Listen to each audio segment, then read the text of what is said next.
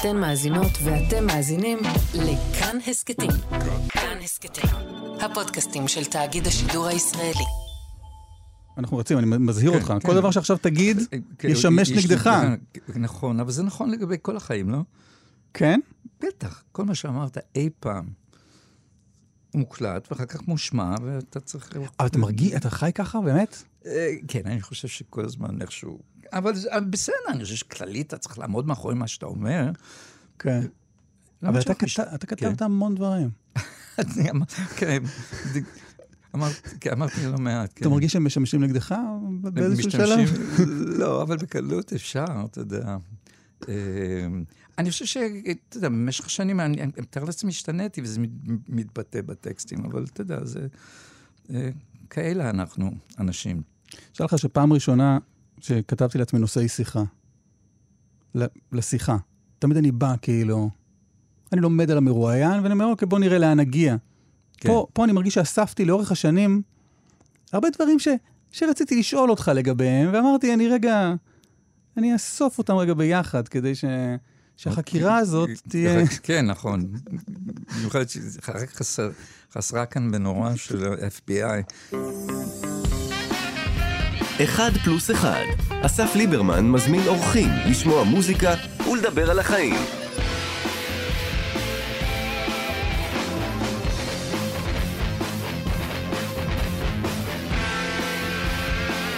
פרק מספר 77.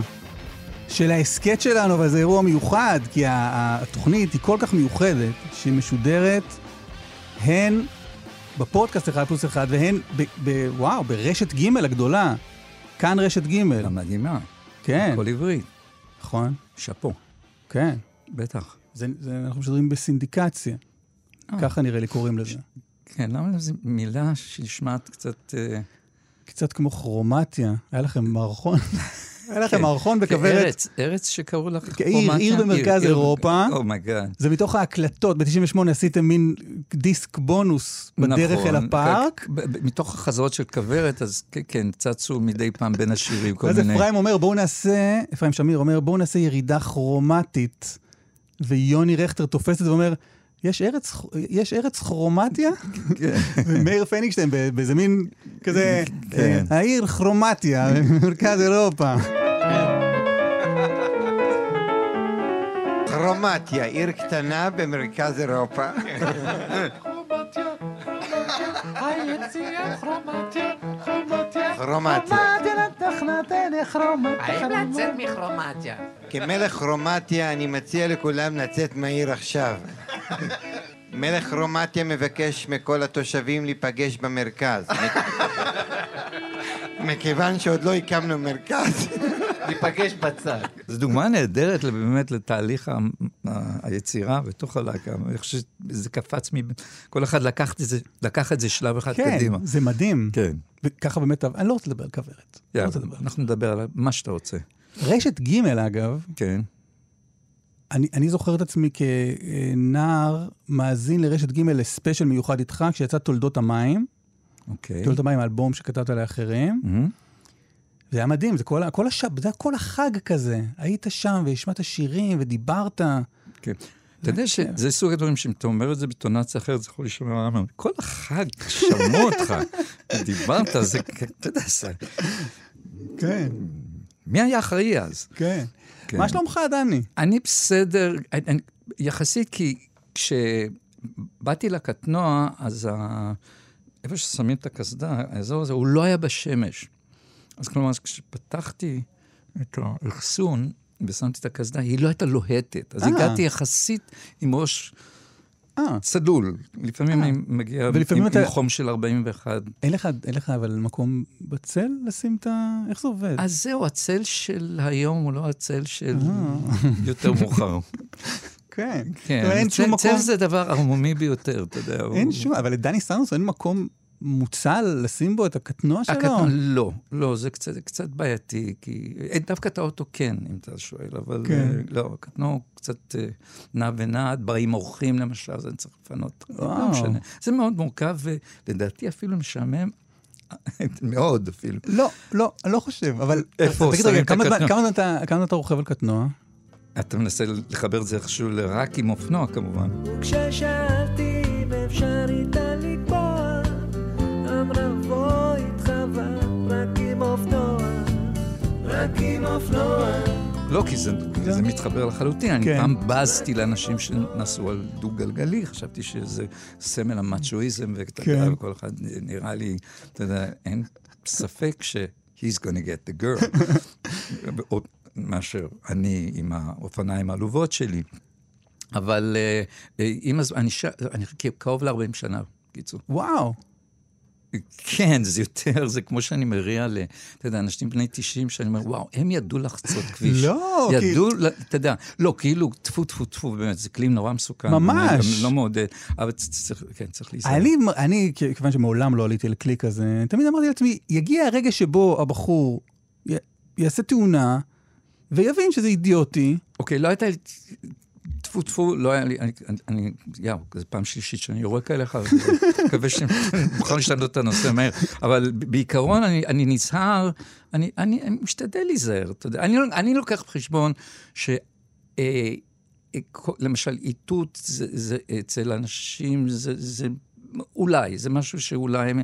שאם הם מוטטים ימינה, זה מחשבה שחולפת להם בראש, אבל לא בהכרח זה מה שהם יעשו.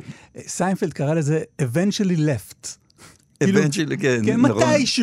מתישהו שמאלה. אני מוטט עכשיו שמאלה, ייתכן שבצומת אולגה, אני אמלא את ה... קח את זה כאופציה. כן. אני חושב, כן, כולם... אני לוקח בחשבון באמת, שכולם מנסים להרוג אותי.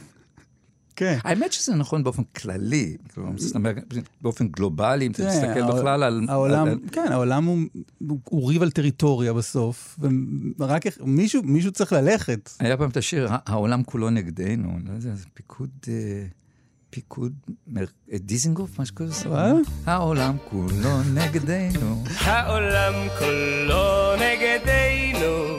זה ניגון עתיק מאוד שלמדונו אבותינו לזמר וגם לרקוד. שנגדנו זה ישראל או נגדנו זה בני אדם?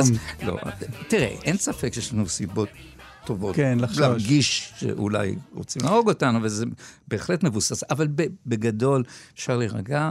זה בעיה גלובלית, זה התבטא במלחמת העולם הראשונה, השנייה ו... יש לך שיר, לא תצליחי הרחק לברוח, העולם הוא מקום קטן. לא תצליחי רחוק לברוח, העולם הוא מקום קטן. מלבדי דודי לברוח. לא תצליחי רחק לברוח, העולם הוא מקום קטן. כן. כאילו יש גבול עד כמה את יכולה ללכת, גברת. לא, אבל אני הקול של המצפון שלך נולס. השיר הזה כן, הוא... טוב, וגם אני שר את המצפון, אני גם בתפקיד המצפון. אני הקול של המצפון שלך. צרחה אידיוטית, כאילו שככה מצפון נשמע. אני הקול של המצפון שלך. אני הקול של המצפון שלך. למה שאני אתן לעצמי, קודם כל מצפון מייסר אותנו, אז... אפשר לתת לזה אפילו איזשהו עובד של עומק אפילו. אבל יש שירים, נגיד זה שיר שנשמע אולי בדיעבד קצת קריפי, קצת כאילו... יש לך שירים כאלה שאתה מסתכל עליהם אחורה ואתה אומר, זה כבר... עכשיו שאתה חותר לאיזשהו מסוים שעבר לך בראש? לא, יש את שלט רחוק. יום ולילה יושב אני בתוך ביתי, את גורל העולם מחזיק ידי בשליטתי, שלט רחוק תמיד מציל אותי, שלט רחוק תמיד מציל אותי.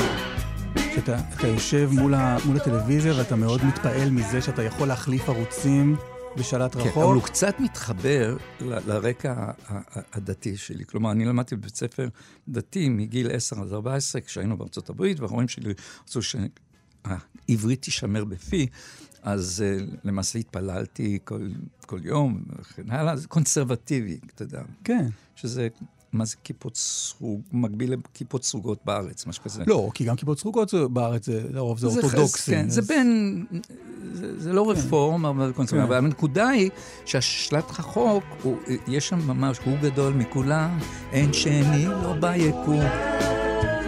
אין שני לא ביקום, הוא מדליק את העולם. זה פרפזות של תפילות. וואו.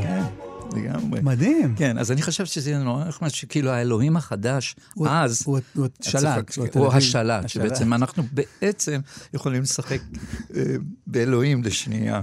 וואו. כן, זה הרקע. מדהים. אבל אני תורא כאילו, הזכרת את אופנוע, שמדבר עליך, והזכרת המון רפרנסים, ואני לא, שאנחנו בעצם צוחקים ממה שאנחנו בסוף נהיים. כן. וזה שאני באזתי לאותן, ובסוף לא הייתה לי ברירה. אבל אתה אומר, בזמן אמת זה היה אמיתי. כלומר, זה באמת תיאר את חייך? האקס של נומי, שהתחתנתי איתה בזמנו, הוא היה אופנוען. ואז... והוא היה מגיע עם אופנוע כזה, הרלי, ממש מובזר. אז זה מאוד הרשים אותי. דווקא מאוד חיבבתי אותו. פחות האופנוע. אז יכול להיות שסתם זה סימל... אבל לנו היה מגיע, הכרת אותו? לא, כן, כן, כן. נשארנו ידידים, גם אחרי שיצאתי עם... רגע, אבל את נומי הכרת לפני שהייתם... כלומר, הכרת אותה כשהייתה עם... בוא נעשה לפי להקות הרי. הכרתי בגזוז, בוא נגיד. תחילת גזוז, אחרי כברת בקיצור. יותר קל לאנשים להקל את זה. אני בין בערך 27. כן. לא, אבל הכרתם והתחלתם לצאת? זה הרעיון באופן כללי. לא, באיזה אופן הכרת, ידעת מי האקס שלה וראית אותו. באיזשהו שלב, כי היא הצביעה עליו באיזשהו שלב. כולם, תל אביב הייתה עיר מאוד קטנה, אתה יודע. איכשהו תמיד פגשת מישהו. השאלה הגדולה שלי במובן הזה זה, אתה לא, אם אני מאזין לכל שיריך, לאורך השנים, האם אתה מרגיש שהמאזין האדוק שלך יודע מי אתה? הוא מכיר את האישיות שלך? אני מקווה שכן. אני בהחלט חושב שאם תפוס את השירים באופן כרונולוגי, אתה תראה התפתחות כלשהי. לא התפתחות, אבל אין בשירים... רוב האומנים בטח היום מביעים המון... רגש זה לא המילה, כי אתה מביע המון רגש, אבל מחצינים המון מהחיים שלהם. אז זהו, אני לא ראיתי בזה דבר קדוש, כלומר, אני לא חייב לספר על עצמי, כמילות השיר, רק על עצמי לספר. לא, אני יכול לספר גם על אחרים. אבל רק על... אתה מרגיש שגם יש שם המון שלך? כן, ברור, בטח. אני יכול לנות... ים של שירים שכמובן, אבל תראה, תן לי משהו שאתה מרגיש. כל פסיכולוג יגיד לך שהרי בסאבטקסט אתה מופיע בכל שיר. ברור. גם כשאתה משליך על מישהו אחר ומעביר את זה לארץ אסקימוסים, הייתי לא מזמן. למרות ששם זו דוגמה פחות טובה, אבל דוגמה למה? לשיר ש... שאתה מרגיש חשוף בו. חשוף לא יודע, כי זה לא תכונה חזקה אצלי יותר מדי, לא הפריד דבר, הייתי אומר, בשליפה, משהו חייב לקרות מקונגו בלו. משהו קופר, חייב לקרות, חייב לקרות, חייב לקרות, חייב לקרות, איזה משהו חייב לקרות. כן, משהו קופר, כי זה באמת אני מרגיש ככה. העניין הזה שאתה פתאום תקם בבוקר מסתם משהו בנאי כמו כואב לך פתאום הגרון ואתה יש לך אנגינה ל5 ימים או לדברים קצת יותר מסיביים מבחינת אפילו, אתה יודע, משהו חייב, זה טבע אדם, שום דבר לא סטטי. הטריק שאני הרגשתי בשיר הזה שכאילו המשהו חייב לקרות מתחיל אופטימי, נכון? אני טועה? בבתים זה מתחיל אופטימי, כאילו אתה אומר כן, אני רחק מעבר. לא, זה מגיע די מהר. די מהר מגיע, כבר בבית הראשון. זה מדבר על זה, שאת, לא, על הבלתי צפוי. השיר הוא בכלל על בלתי צפוי, שהוא משהו שהתעסקתי בו כל החיים, מנחמד, שירות עצמי, העניין הזה גורל העסיק אותי יותר, דרך אגב, מרומנטיקה באותם ימים, הראשונים שלי לפחות. עם הזמן... זאת אומרת, אני תמיד הסתכלתי על העולם, אם לא אנשים, תמיד אומרים, אם לא אנשים, האנושות הייתה נהדרת. כן. מקום יחסית... נושא המקבעת שרים, העולם מושלם, האנשים רעים.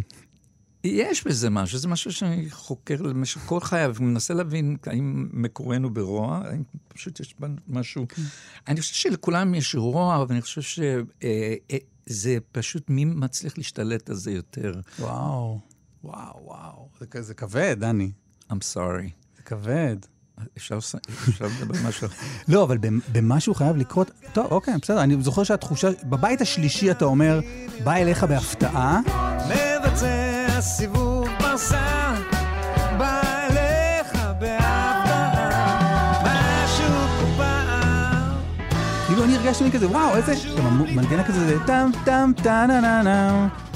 ואתה אומר, אוקיי, זהו, אתה קם בבוקר, וואי, משהו חייב לקרות, אז כאילו, הבנתי אותך. איפה היום הזה הולך? אני שמח, קודם כל אני שמח. הולך, ואז בבית השני אתה אומר, אוי, משהו הולך לקרות. כזה.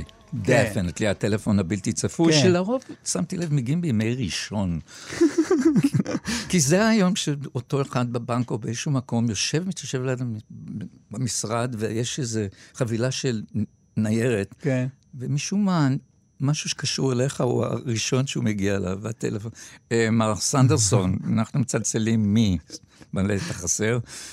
אבל אם אתה כותב שיר, אני לא יכול לדעת, לא יודע, אתה כותב, סתם, סוניה נגיד. אוקיי. אני אדם פשוט, סוניה, מחוץ לתחרות, ברוניה, כשאת עוברת הכל משתנה, מבט אחד אני נחנק מהקפה.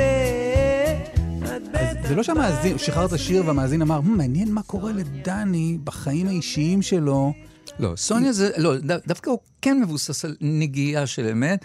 זה אני וחבר יושבים, אני חושב שזה היה בדרבי בר, היה כזה דבר בדיזינגוף, ובאמת, מסתכלים על הבנות שחלפו באותם ימים שלא היו פחות יפות ממה שקורה היום. זה בהחלט, אתה יודע, זה דבר שמעסיק כל גבר מצוי. ואתה כולך הערכה והרצה, ובאמת, זה יופי. זה גם, אתה לא מכיר אותם, אתה לא יודע מי הם, אבל יש משהו פשוט ויפה ברגע הזה. לא חשוב משמע, חשוב רק ההמשך. השיר הזה... השיר הזה מבוסס על באמת... על הישיבה הזאת וההתמודדנות. כן, וברור של... כשאתה מדמיין, אתה אומר, את בטח בת 20, לומדת משפטים, גילה קטנה והורים פולנים. כן, בדיוק. מנסה לנחש את המקצועות שדרך כלל זה תמיד נחמד הלאה. דירה קטנה והורים פולנים, עוד מחפש את המהות שבחיים. אני תמיד הרבה פעמים מופתע כשמישהו, אתה יודע, אומר איזה מקצוע ש... בלתי צפוי או משהו. אתה יודע, אני עובד על סוגים של פלסטיק, אני יודע. נניח אם מישהו אומר לך, אתה אומר, זה הדבר האחרון שהייתי... אז לא תמיד אנחנו בעצם מקרינים את מה שאנחנו עושים, דרך אגב, כאנשים. אבל כן, כן. אבל שיר הוא בעיקר רומנטי, פנטזיה רומנטית. אבל אז אתה כן מרגיש שיש איזה משהו שאמרת שהוא חשוף ושחררת אותו לאוויר ואמרת, הנה, אני נותן פה משהו מעצמי ואני פוחד שאולי יחשבו על, יחטטו לי בחיים. לא, תראה, אין לי בעיה. זאת אומרת, אנחנו ברגע שנכנסנו למקצוע הזה והצהרנו, ביקשנו אנשים... כסף לבוא לראות אותנו, באופן כללי, שזה אולי הדבר הכי מוגזם, נרקסיסטי, ever. אתה יודע. ואז אני אומר, כן, יש את הסיכוי שמישהו, אתה יודע, גם יקשיב. אבל שמרת על עצמך בשירים. האם אני שומר על עצמי, זה מעניין. תראה, פוליטית הייתי פחות, כלומר, בטח פחות מיונתן גפן, אני לא מחשיב את עצמי. פוליטית, כן. לא, לא כותב, למרות שהשירים שלי היו יחסית, כמובן, בעד... היגיון, הייתי אומר, או פרקטיקה. בא אלינו, גולי גוליית, מקווה שגם הפעם הוא יחשוב אותי נחמד. כל התנ"ך פחד ממנו כמו מפיל, גיבורים ברחו הביתה, לוחמים למדו חליל, הם קראו לו בשקט מרחוב. בא אלינו, גולי גוליית, מקווה שגם הפעם הוא יחשוב למה שזה עוד פעם, זה דווקא הפרפרז הקומית, אתה יודע, לסיפור תנכי, שהוא בעצם באתוס, אתה יודע, אנחנו רואים בזה כגבורה, וזה, אני תמיד חיפשתי, אתה יודע, זה כמו בדיחות טרומפלדור, אתה יודע, הרי באמת, הוא היה באמת אמיץ וגיבור, אבל בכל זאת אנחנו תמיד רוצים קצת להתעסק ולחפור יותר ולמצוא את ה... לא, בכלל, בגוליית, לספר את הסיפור דרך האיש הרע, ולספר על ילדותו, ולהביא את הנרטיב הביוגרפי של הרע. נכון, בוא נבין אותו. כן. שדרך אגב זה... זה אולי הדבר הכי שמאלני שאפשר לעשות. נכון, שזה גם דרך אגב בזוי לפעמים לגמרי, כי לפעמים סתם בן אדם... הוא רע. אז עבור קריקטורה של רוע. לקריס רוק היה קטע שהוא מדבר על אסון, באמת, היום בנורא, על זה שבקולומביין נכנס איזה תלמיד וריסס, אתה יודע, זה 17 תלמידים ואיזה מורה, ופשוט הרצח המוני, ואחר כך דיברו על זה שבעצם הוא היה ילד בודד, ואמא שלו הייתה קשת יום, וזה, והוא ראה המון טלוויזיה, ואז הוא אומר, היי, what happened to just crazy? אולי הוא סתם מג'נון מטורף, אתה יודע, ושזה... לפעמים זאת האמת, שיש סתם, מחזיר אותנו, אפילו תחילת סרנס, שבאמת שפשוט רואה טהור, שבן אמר, אני הולך על זה עד הסוף. האמריקאים קוראים לזה going postal. אתה מכיר את המושג? going postal? אתה יודע מה זה going postal? הייתה תקופה שהיו כמה חבר'ה שנכנסו עם תת מקלע וריססו דואר. את הדואר. כן. אז הרעיון של פתאום להיכנס ולרסס, קראו לזה going post. לא, אמריקאים אלופים בסלנג. אני שאלתי אותך על זה, אם אתה שומר לעצמך, אתה אומר פוליטית, אני כאילו... פוליטית, לא, היו לי שירים. מה, אבל היה אחרי זה? תגיד לכולם לשבת.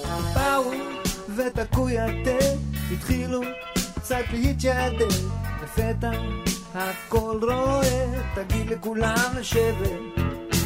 אלה צועקים קלות ואלה על החומות בשביל מקום לכיסות תגיד לכולם לשבת תגיד לכולם לשבת תגיד לכולם לשבת כולם לרגע חבר'ה, אנחנו רוצים לראות את המדינה וכולם עומדים. מה היה הרקע? זוכר? מתי לא היה פה ויכוח בינינו? ואני יודע שאתה עוסק בזה מדי בוקר. אני שומע אותך. כל הצער של הדבר. אבל אין מה לעשות, זאת מציאות. ודרך אגב, אם לשמאל קיים, בכל העולם, הדבר הזה של אנשים שחושבים שבכוח אפשר לפתור משהו, ולפעמים צודקים דרך אגב, אבל... לפעמים זה נכון, לפעמים סמטיים יש עדויות הרי המזוהם do you feel lucky או במובן הזה שאולי דרך דיפלומטיה והידברות וזר, אני יודע, הסכם השלום עם מצרים וכן הלאה, שמחזיקה עד עצם היום הזה, וזה נסף בעיניי. לא, זאת אומרת, שאלת אותך, שומע את עצמך, מה, יש לך איזה דחף לכתוב משהו פוליטי? לא, לא בהכרח, אבל הוא מופיע, זה תמה שחוזרת על עצמה לפעמים, אני לא מציג את עצמי כפזמונאי, פוליטי, במובן הזה. בטח לא כמו יונתן או רוטבליט, ששניהם עשו את זה בצורה מדהימה. אבל זה כן הופיע, זה במספר שירים. אבל זה לא התאמה המרכזית של הכתיבה שלי. אני דווקא התכוונתי שומר על עצמך, כאילו רגשית. שומר על עצמך, לא יודע, מתחשק לך לכתוב מה עובר עליך, ואתה כאילו מסתתר מאחורי... דברים אחרים. באופן מוזר, אני קצת... אין לי כוח לקוטריי, אני חייב להגיד. יש לי איזה... יש נטייה, וזה הגיע למצבי טורבו היום עם הרשתות. כלומר, אנשים מקטרים בכל דבר, או יותר נכון, מתעדים את עצמם בכל מצב, וזה כולל איזשהו... ציפורן חודרנית שמאוד הפריע להם. מלא ציפורן חודרנית. ציפורן חודרנית זה רצף סטוריז פלוס רילס פלוס פוסט עדנק בפייסבוק. כן, ותודה על אותו רופא שהציל וזה. אבל כן, המחסום לא נפתח בחניון, זה גם אירוע שאתה כאילו... היום באמת, דברים יצאו מפרופורציה בצורה, ואנשים בעצם חושבים שבאמת שכל אירוע מינורי, אז אני באמת די מתנגד לזה בתוקף, בוא נגיד, מתייחס לזה בסוג של אפתיה, סלש בוז. אז לגבי עצמי גם כן, אני לא מרגיש, אני לא אוהב להתבכיין. כלומר, ואני חושב שזה קשור, לפעמים, קודם כל כך חיות על החיים שלך. אתה יודע, לפעמים יש דברים שאתה, פעם, אתה יודע, הגעתי לאיזה מופע, ואתה יודע, לא היה מספיק קהל, אז לא היה לי טלפון ליחצן או למשרד, היי, מה זה צריך להיות? למה? אולי, לא יודע, אולי בזמן האחרון אני לא מספיק טוב. זאת אומרת, תמיד חיפשתי את עצמי בתוך כל סוגיה, אבל בחיים גם כן. אז עכשיו, אם אנחנו איכשהו מקשרים את זה לכתיבה, אז יש לי שיר אחד שדווקא הוא על קוטריי, וזה הכיסא נמוך מדי. אבל הוא בא, נורא כזה בחד שמקטר עלה, שקט לו בול עליי, והכיסא נמוך מדי.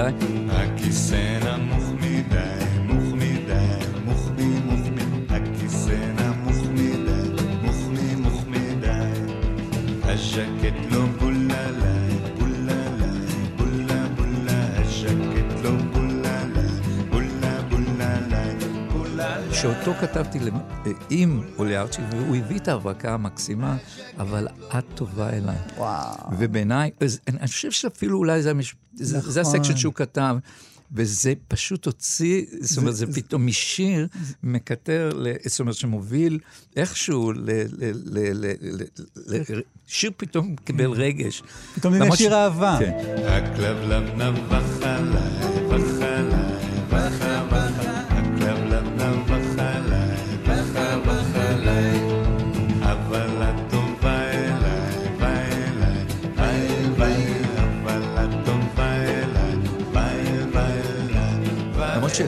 בוא פעם אחת נסביר לקהל שמחסני חשמל, לא גנבתי את השיר ממחסני חשמל, הכיסא, המחיר נמוך מדי, כן? זה פשוט, הם השתמשו בכיסא נמוך מדי כג'ינגל. מלא דברים. לא, אבל אנשים שחושבים שזה הפוך. ברור. אז בוא פעם אחת. מלא שירים שלך הפכו, והיו רגעים, אני זוכר בבית ספר, שהייתי בתיכון, אנשים התחילו לשיר משהו על שיר המקולת, עמדה, עם יתרונות בולטים, עמדה במקרר ליד הסולת, משמו סוויסה, אמיר סוויסה, שר שם באיזה פרסומת. לא, אבל לא, אז זה באותם ימים, אני לא זוכר שזה נמכר, מה שנקרא, באופן, עם חוזה והכל. יש דברים שאתה יודע, מדי פעם אנחנו נקראים. יש התיישנות על הדבר הזה, כי אני מציע שתמצא אותם ותלך... לא, אני לא כזה. לא? לא, היה כזה, אני אתן לך דוגמה, מהטובים, אני מתרחק מבתי משפט, דרך אגב. לא אוהב את זה, לא. משתדל שלא... הם לקחו יצירה שלך. יש פשרות, ואני פשוט נרתע ממדון, אין לי לקוח. שניים אוחזים בטלית, שאחד יוותר. כי זה נמוך מדי, אני זוכר ששמעתי את השיר הזה, שמעתי אותך מדבר על השיר הזה, כי איזה מין לא יהיה יותר הכיסא נמוך מדי. של מין לא יהיה שיר דחקה כזה, זה נכון. לא במובן, אני לא כותב. אני קודם רוצה להגיד לך שהכיסא נמוך מדי הוא שיר מבריק, ואני אוהב אותו ממש. ואז שאמרת, מין, לא יהיה יותר שירי בדיחות, אני כזה, היי, בשם הכיסא נמוך מדי, אני נעלב. קודם כל, אתה צודק, וזה יפה. אני גיליתי, כלומר, וזה באמת תהליך ששנים, כלומר, זה כמו שלא יהיה יותר שיר המקולת באותה מידה. אתה יודע, זה לא אין שלא יהיה. אני לא יכול לכתוב ככה, או אני לא... נמצא בתוך מה שקוראים state of mind, שמוליד, יכול להוליד כזה דבר. אני תמיד, דיברנו על השיחה עם יוני וזה, וכן הלאה, אז ב-98 בערך. יוני, איך אתה נגיד, רצית איתו שיחה? ב-98 בא השינוי, באופן כללי, טקסטואלית. מגיע פתאום הזה שאת הצד הקומי אני משאיר לסטנדאפ, ובשירים עצמם הם יותר מרצינים. רגע, אני אז, בוא, תן לי רגע לשלוף ראיות סותרות, אם אפשר. כן. בלא יפריד דבר, יש לך שיר, סוגריים, פנטסטי, את לא אוהבת נעליים. אני לא אוהבת נעלייך, מכנסייך, חוצותייך, סוודרייך, נעילייך, ליפסטיקך, לא מדברות אליי שפתייך, גבותייך, עפפייך, כחול עינייך, פופנייך. אהבתי, אז זהו, כן. אבל הוא היה צד דופן, אתה צודק. איזה שיר. אתה צודק. אני זוכר שכי הוא יצא, אני אמרתי לעצמי, אתה תלמד את כל הטקסט הזה בעל פה, כלומר, דיברתי על עצמי, כי זה... מה זה? אני זוכר את ג'קי לוי משמיע את זה בגלי צהל, ואומר, זה שיר תביעת הדיבה הגדול. אוי, זה יפה, איזו הגדרה מקסימה. אבל, קודם כל, אתה צודק, אבל הוא יחסית יוצא דופן בנוף הכתיבתי של אותם שנים. מה, אבל תספר עליו. עליו, אני אהבתי, תראה, ככותב אנחנו תמיד מחפשים לפעמים את הכותרת לפני שאנחנו מתחילים לכתוב. ואני חשבתי שיכול להיות מעניין לכתוב את השיר אנטי אהבה האולטימטיבי, על פשוט תיעוב, אתה יודע, כי הרבה פעמים כשזוגות מתגרשים, אתה יודע, וכזה, אז הכל אידיאלי עד איזשהו שלב, ובאיזשהו שלב זה, אני פשוט, הקטע הזה שאתה נושם, מכניס אוויר ומוציא אוויר, אני לא יכולה יותר עם זה, אתה יודע, זה מתחיל, אתה יודע, זה יורד לקטנות לגמרי, אתה יודע, כשאתה סוגר את הדלת, בטריקה כזאת, הטריקה, וזה, איך שאתה מעביר תחנות בשלב, זה, אתה יודע, זה יורד, אז אני חשבתי שיהיה נחמד לכתוב שיר, שיורד לפרטי פרטים של שנאה עמוקה, לשטויות טריוויאליים, ובכך לפסול מישהי שאתה אמורה להיות בת זוג שלך. אבל זה קשור לחייך, או שזה התבוננות שלך? התבוננות, לא. מה, אם יש מישהי שככה אני מרגיש ככה? לא, מה פתאום. התחלת לצאת בשלב מסוים עם נשים ו... לא, הייתה פעם אחת, אני זוכר... זו גם הייתה תקופה, לא? הייתה לי תקופת שנתיים רווקות, בין פטירתה של נעמי, עד שפגשתי כמובן ענת המקסימה, ו... עד שפגש, אפשר לקרוא לזה Dates from Hell או משהו כזה, אבל שוב, אני אף פעם לא השלמתי את הבחורה שלי, לראות זה, גם אנחנו אשמים. לא, תמיד אומרים, כי בנות אומרות שהן מחכות להביר על הסוס הלבן, אבל היי, לא כולם, וגם את לא בהכרח נסיכה על סוס לבן, לא כולנו כאלה פיקס, אתה יודע. אבל ממש היית יוצא לדייטים? כן, הייתי יוצא לדייטים. אז למשל בחורה אחת, אני לא אשכח, אתה יודע, אנחנו יושבים לאכול וזה, ואז היא אומרת לי, תתה, אני לא אוהבת את סיינפלד, יש בזה משהו סוציופתי. ואני אמרתי, אוקיי, מלצר, חשבון בבקשה, אתה יודע, אוקיי, עכשיו זה פרט שולי וקטן, אתה יודע, אבל באותו רגע הוא התנפח לי לאמת, אוקיי, האם אני רואה פה המשך למערכת היחסים, זה יכול להיות בעיה, אתה יודע. דגל אדום קטן כזה, אתה יודע, מתנופף לו. אבל איך היית יוצא, אתה דני סנדרסטון, איך אתה היית... אוי, זוועה, לא, אני נפסלתי על ימין ועל שמאל. אתה נפסלת? כן, מה, אני לא יודע, אני לא הבנתי. אני דווקא בסדר, לא? לא, אתה נהיה כזה. אני חשבתי הפוך, אני חשבתי איך אתה במעמדך ובזה פתאום יוצא... לא, זה לא עובד ככה, תתפלא, זה לא עובד ככה. באמת שלא. כל כך אנשים, אתה יודע, יש להם גם כן אג'נדה וטעם וזה, עוד טעם של כל הרעיון. זה עוד דבר דרך, אבל אנחנו במקצוע חושבים שכולם צריכים לאהוב אותנו. משום מה, שיר יוצא ומנלבים שלא משמיעים אותו.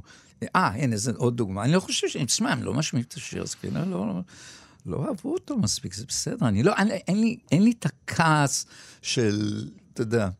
חייבים, אני עשיתי פה משהו נכון, אמיתי, האמת שלי הייתה מושקעת בתוך השיר הזה, ואנשים עברו הלאה כאילו כלום. אבל לא היה לך שיר כזה שאמרת, איך הוא לא הפך להיות... אני אגיד לך מה אומרים לפעמים מהרדיו, לפעמים, והם טוענים, דווקא, אני האמת שיחסית פונקתי, וכמעט מכל אלבום שהוצאתי אפילו בשנים האחרונות, שלושה שירים הצליחו, אני...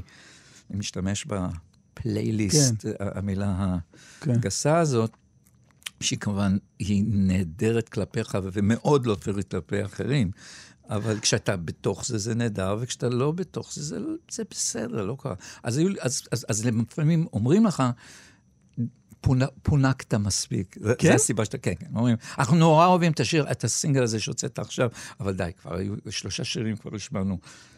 וזה גם, אני חושב שזה בסדר. היו לך אבל תקופות שהרגשת שזה לא הולך? כן. אני חושב ש... 90's. וואו. ה-90's. זה מדהים, כי זה השלב שבו אני הצטרפתי לקריירה שלך. שנת 94. לא, קוראים לי כמה דברים. לא, אני אספר לך. שנת 94, הייתי בן 10, הוריי, כל המשפחה הלכה ליריד חוצות היוצר בירושלים בברכת הסולטן. וואו, נכון. ושם, פגשתי, הכרטיס עלה 10 שקלים. אני זוכר את זה, ואולי אפילו יש לי את הכרטיס, וממש, ממש נדלקתי, פשוט שמעתי אותו. אני חושב שזה היה כמו, אתה יודע, ההזנה הראשונה לאומן, כאילו. ואז שמעתי והלכתי, קניתי את הקסטה של הטובים לטייס, שזה אוסף השירים שלך. אז אמרת את האורלי טרי? כן. וואלה, אוקיי. יותר מזה, גם בתקופה הזאת יצא לך, בטלוויזיה שידרו משהו נקרא פעמיים סנדרסון. נכון, בקשת. שזה כאילו מופע שלך בשני חלקים. ואורלי טרי עשתה שם... לפורים. כן, אורלי טרי עשתה שם חיקויים של זמרות. מדהימה, כן. אתה מספר שם, כאילו הציעו, אתה אומר ממש כמו, הציעו לכתוב ספר על כל הרומנים שהיו לי עם זמרות. כן, כן, והיא הייתה... ואמרתי, אבל מי קונה היום אנציקלופדיות? ואז אתה זורק לה, לפעמים גם באלתור, אנשים זורקים, כאילו זה, והיא עושה ביצועים לזה. לא, זה כן. אז שם הצטרפתי, והיה שם בדיוק יצא מת לבכות 2. נכון. וזה היה אחרי קופץ לשנייה ב-91. אוקיי, אז מת לבכות 2, בעצם מבחינת הצלחה, אז דווקא מחזיר אותנו, הכיסא נמוך מדי הוא השיר שמצליח שם, השיר שאני מנסה לדחוף, עושה ממנו קליפ בעיניים. יפה, דרך אגב, הוא אל תדברו איתי. אל תדברו איתי ואל תלחשו בצד, לא שאני עוזר, תנו לי להיות לבד. שמשתתפים בו שלום שבת ומיר בנאי ו... קובי עוז עושה גם קולות, יכול להיות? תראה מי עשה קולות באמת לבכות שם. טורף. זה מדהים, כן. קובי עוז, מיר בנאי ושלום שבת, no less. מדהים. כן. והם היו כבר... כן, כן, כולם היו מבוססים. כולם היו כבר... והם באו בנדיבות רבה. מדהים. אפילו... רגע, אבל השיר הזה הוא שיר דווקא מאוד מעניין, אל תדברו עליי, כי הוא פתאום, הוא באמת נוגה. נכון. למה זה שוב קורה, כולם כאן מאושרים, ואני כה בודד בין אלף החברים. וזה שיר שאתה שומע ואתה אומר לעצמך, אוקיי, קודם כל דני לא מצחיק, פה. כן. וכן נשמע כאילו משהו עובר עליך. תשמע, אני במסיבות עמדתי בצד, תמיד. אני מספר שבעצם הסיבה שאני לא רוקד זה שברוב המסיבות ניגנתי. הייתי בתזמורת שמנגנת, וזה אמיתי דרך אגב. אז, וזה בסדר, ואני ככה, היה לי משהו שהוא משקיף אנתרופולוגי כזה. אהבתי, אתה יודע, דיברנו על לנחש מקצועות של אנשים, או בכלל... התנהגויות וכן הלאה. לימים זה שימש אותי בכתיבה. אבל זה שיר עצוב, אתה עצוב. זה משהו עצוב. לא, זה מחובר באמת, אם היא לא פה, אז כמובן. אני חייב להגיד, זה לא השיר הכי מקורית, זה לא המצאת העשור מבחינת, אתה יודע, אני חייב בכלל להגיד, ככותרת, לכתיבת שירים, אנחנו, ברוב הנושאים, כתבו אותם בצורה זו. זה פשוט איך אתה אומר את זה? זה הצירוף מילים וכן הלאה. לא, אבל מעניין אותי מה, עליך, כי זה כן שיר, דיברנו על חשוף, אתה שומע את עצמך, לא, פה זה נשמע כאילו אתה, כן מספר משהו על חייך, או שזה לא אתה. כלומר, אל תדברו איתי ואל תלחשו בצד, לא שאני עוזב, תנו לי להיות לבד, לא, אני לא יכול לשמוע שיחה פשוטה, כי כל משפט תמיד מזכיר לי שוב רק אותה. כן. אתה נכנס לראש של מישהו שהוא נעזב, או ש... אתה רוצה שיר... השיר שבעצם אתה מחפש פה, במקרה הזה זה שיר שנכתב, אני קורא לזה יחסית באופן מקצועי. יש פרופשנל סונגס, מה שנקרא. כמו הדודה והדודו, שיר שנכתב באופן... אתה יודע, כמו ש... כאילו אני יודע איך לכתוב שיר ולספר סיפור. אני רופא, אני איש מקצוע פה. ואני אביא פאנץ' בסוף, ואני יודע שזה נשמע...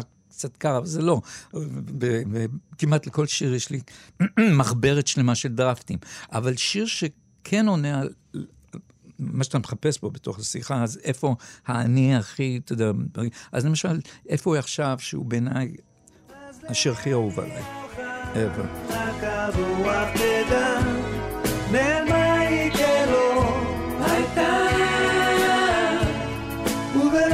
סתבי, שוב חושב לעצמי, איפה היא עכשיו? טיפה, באמת, זה הצהרה דרמטית. אני מת על זה. סליחה, אני לא מתכוון, אני לא אומר בזה שזה השיר הכי טוב, אלא זה השיר שאני הכי אוהב. לא, בסדר גמור. נשמע לא צנוע במיוחד. לא צנוע הטריד אותך? לא, אני חשבתי. הנה, אתה מדרג את שיריך, אתה אוהב את זה. כן, הוא צרה. הוא one of my favorites. והוא מספר על... בגלל הטקסט או בגלל הלחן? תראה, בעיניי שיר מוצלח הוא המפגש ההיסטורי בין טקסט למנגינה, וכששתי הנקודות האלה יוצרים נקודה נוספת חדשה, מין משולש כזה, אם אתה יכול לראות את זה, כשבעצם השפיץ הוא החיבור, והמפגש הזה הוא שוב שנותן את הריגוש. לפעמים מצליח לנו, לפעמים לא. בעיניי שם זה הצליח, שוב, באופן סובייקטיבי אני אומר את זה. מה שקרה שם זה מספר על בחורה שבאמת יצאתי איתה לפני שנים, לפני שהתחתנתי, והיא פשוט נעלמה. ובעודי כבר נשוי, וכבר עם ילדים כבר, כשאדם בן 6 או משהו כזה, אני חושב ואומר, מה, מעניין מה היה? איפה הבחורה הזאת? כי ראיתי, מצאתי כזה פנקס קטן עם טלפון. בפנקס מצאתי כתובת רשומה על דף ישן, שם רחוב, מספר או כתובת. היכרות שהייתה לי פעם. אז לאן היא הלכה, רק הרוח תדע, נעלמה היא כלא הייתה. ולילה סתווי, שוב חושב לעצמי, איפה היא עכשיו. אני חושב שזה דבר שהוא יחסית אוניברסלי, ובצח עובר בראש של לא מעט אנשים, שפתאום אומרים, לאן היא נעלמה?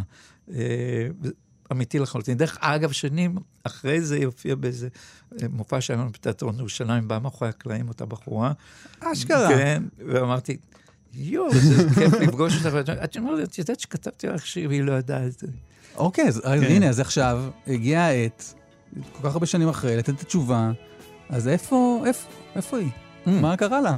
שהיא עבדה בבנק הפועלים, והיא התחתנה, עשתה ילדים, אכן כמילות השיר, וזהו בחורה, משימה שנכנסה ויצאה מחיי. כן, זאת אומרת, השאלה תמיד הרבה יותר מעניינת מהתשובה, נכון? איפה היא? הרבה יותר מעניינת מהמציאות. היא לא נהייתה איזה, נסעה לברזיל, הפכה להיות... יש המון שאלות שעדיף שלא נשאל. אתה יודע, הרי תמיד אומרים, עורכי דין אומרים לך, לעולם, עורכי דין לא צריך לשאול שאלה שהוא לא יודע מה תהיה התשובה. כן, נכון. אבל זה היה בינינו, המסע ומתן שלנו עם החיים. כבר שנים עבדו עקבותיה, לא יודע היכן לחפש, עם כל זאת עוד ישריה, יום אחד אנו ניפגש, אז לאן... אוקיי, אבל התחלנו את כל זה בגלל האלבום, מת לבכות 2, שהרגשת שהוא, כלומר, זה היה כיסא נמוך מדי, הוא השיר שהצליח... כן, אבל באופן מבודד, שירים כמו אני כועס הקלה, שאני מאוד אוהב. גם אני כועס הקלה, אני כועס הקלה. יש לך, רגע, אני סליחה, אני כל פעם תזרוק שיר, ואני מרגיש שאני צריך לתת פרטים איזוטריים על השיר. עשית מין מוקומנטרי, יומני סנדרסון. נכון. ויש לך שם ביצוע לשיר הזה בסלון של, כן, של נכון. זו, כאילו, לכאורה בתוכה הזה, כאילו להקה שלך אומרת, רגע, איפה החזרה? ואת אומרת, עזבו את החדר חזרות, מצאתי מקום יותר טוב ויותר נכון. זול, ואז אתם מופיעים בסלון של זוג, נכון. ועושים את השיר הזה, ומיקי ויעקב... כי אני חוסך בעצם. כן, כן, זה חוסך. במקום סתם להשקיע בחדר חזרות. נכון. יומני סנדרסון היה כביכול יום... בחיי, מומצא כמובן לצורך טלוויזיה וכן הלאה, בעיניי לא מספיק טוב. לא מספיק טוב? לא, אני שמח שאתה אוהב את זה. מבחינתי זה קלט, אתה יודע, ראיתי את זה אז, ויש לך שם מערכון עם אילנה דיין. אוי, זה נהדר, זה שבעצם לא אני, שאני מדובב. כל הפתיח של עובדה והכל, ואילנה כזה עומדת, יושבת ואומרת כזה, אתם מכירים אותו, דני סנסון, מהגלשן והדודה והדוד וכל הזה, אבל בעצם אנחנו חושפים היום שהקול של דני הוא לא הקול האמיתי שלו, ואיתנו האיש שעושה את הקול של דני סנסון. והוא מופיע כאילו בקול שלך, ואז מביאים אותך לתגובה, ואין לך קול. ואז באמצע המערכון הכל חוזר אליך. תשמע, זה קומדיה, זה עובד בעיניי. תראה, בואו אנחנו עולים בעצם על שתי האהבות הכמעט לפעמים מנוגדות של אהבה אדירה, כמובן מוזיקה, פזמונאות, שירים, מכל הסוגים, ופשוט קומדיה. כן. אתה יודע, ללא תירוצים וללא התנצלויות. היה לך פעם מופע סטנדאפ? לגמרי, כן, זה היה ב-94, זה היה מטורף, זה שנה שפשוט למדתי על הבמה, ורק עשיתי סטנדאפ, ומדי פעם, זאת אומרת, הפכתי תירוצות. השירים הפכו למין קוריוז קצר של דקה וחצי או משהו. בלי גיטרה? לא, מדי פעם הייתי לוקח גיטרה וזה. אבל לבד, רק אתה? רק אני, כן. זה מאוד מאוד מאוד הצליח, וגם, אתה יודע, זה מטורף, כי אנחנו באים להופעה, היום כמובן, וגם במשך השנים, זה מסעי, פורקים את הציוד, וזה, אז יש שעתיים בלנס, וזה בודקים את המיקרופונים, ורגע, אתה מקבל את הגיטרה, אתה מקבל את זה, מה הקלידים, ובודקים, ושם, פה זה היה כזה, עולה, אותו אולם, 800 איש, ממש כזה, טסטינג, אתה שומעים את המיקרופון? אוקיי, תכניס קהל. אתה מקנה בסטנדאפיסטים שעולים בסך הכל עם בקבוק מים לבמה, נכון? בקבוק מים ומגבת, וזה הכל. כן. זה הכל. וזה ג'קי מייסן, הוא הקומיקאי היהודי המאוד מפורסם, שהצליח מאוד בשנת ה-70-80, הוא הגיע לחל התרבות, והוא מילא את החל התרבות, והוא אמר לכולם, באנגלית כמובן, so I understand all of you looking at me and trying to figure out, you're saying, how many people are in the hall? How much all of them have paid? And yet everyone's doing math instead of listening to me. Every Jew here is trying to figure out how much this man is making just from standing here and with one microphone talking. And the second question that time, how old do you think he is? אלה שתי השאלות הבסיסיות שמציקות לכולם. אבל זה לגיטימי, סטנדאפיסט טוב, ראוי, אתה יודע, למה לא? כן. הכל בסדר. לא, בטח. אבל אין ספק שההשקעה היא מאוד. אגב, באותם יומני סנדרסון, יש לך שם ראיון אצל כתב מקומון מנהריה, משה פרסטר. נכון. ומשה פרסטר משמיע כל מיני שאלות מטומטמות כמובן, ואומר לך, שמתי לב שבהופעה אתה לא רק שר, אתה גם מדבר. בין השירים אתה מדבר, ואז הוא אומר, מה פשר הדיבור? ואתה אומר לו, טוב, זה בדיחות. ואז הוא אומר לך, אני יכול להגיד לך משהו? זה לא מצחיק. אמא שלי שצוחקת מכל שטות, פניה נותרו חתומות. וואו, אתה שואל את זה נכון. ובפרסטריות, משה פרסטר היה אז אלוף האנדרסטייטמנט. והוא גם אומר לך, משתלשל חוט בקצה הגיטרה. מה פשר החוט? ואתה אומר לו, זה גיטרה חשמלית. זו גיטרה שמחוברת לחשמל, 220 וואט? הוא אומר, אני יכול לרשום את זה כסקופ? כי העיתונאי מנהריה, כן. אז רגע, אבל שוב, אני חוזר לאלבום, כי אתה הרגשת שם שזה לא עובד? שזה לא מצליח? האלבום לא בגדול, לא יצא, תראה, כל כך יש כמה מדדים, מדד אחד זה מחירות, אתה יודע, שזה בסדר, כמה אנשים יצאו ושמו יד בכיס. כן, באשכרה קנו את זה. כן. ושתיים השמעות. וכשאמרת לך, גם זה בסדר. אבל לא לך מחשבות על... כן, להתאבד. מה פתאום? הכל... בסדר, זה קורה, זה חלק מה... כן, לא, זהו. השאלה איך אתה מתמודד, איך התמודדת עם הדבר הזה? אז אני המילה הכי... בוא נגיד, שמזיזה ומניעה אותי כל חיי, זה המילה נקסט. נקסט, באמת? כן. וואו. יאללה, בסדר, אוקיי, הבנו. אוקיי. עוברים לאלבום הבא. האלבום הבא היה לא נודע. לא נודע. כן. אני הייתי יורד קצת על מת לבכות שתיים, הייתי מציין כשהוא מהאלבומים היותר חלשים, אבל עם השנים דווקא אני הרגשתי שהוא דווקא יותר טוב מה שחשבתי. מעניין שאתה אומר, כי אני מבחינתי, אתה יודע, זה אלבום, זה כאילו אני מרגיש שזה האלבום הראשון שלי. שלי כאוהד מוזיקה. איזה שירים אהבת שם? כועס רק עליי, זה לא מה שהזמנתי. אף פעם אתה לא שואל, מה בדיוק אתה מקבל? אף פעם אתה לא תדע, מה מחכה מעבר לפינה?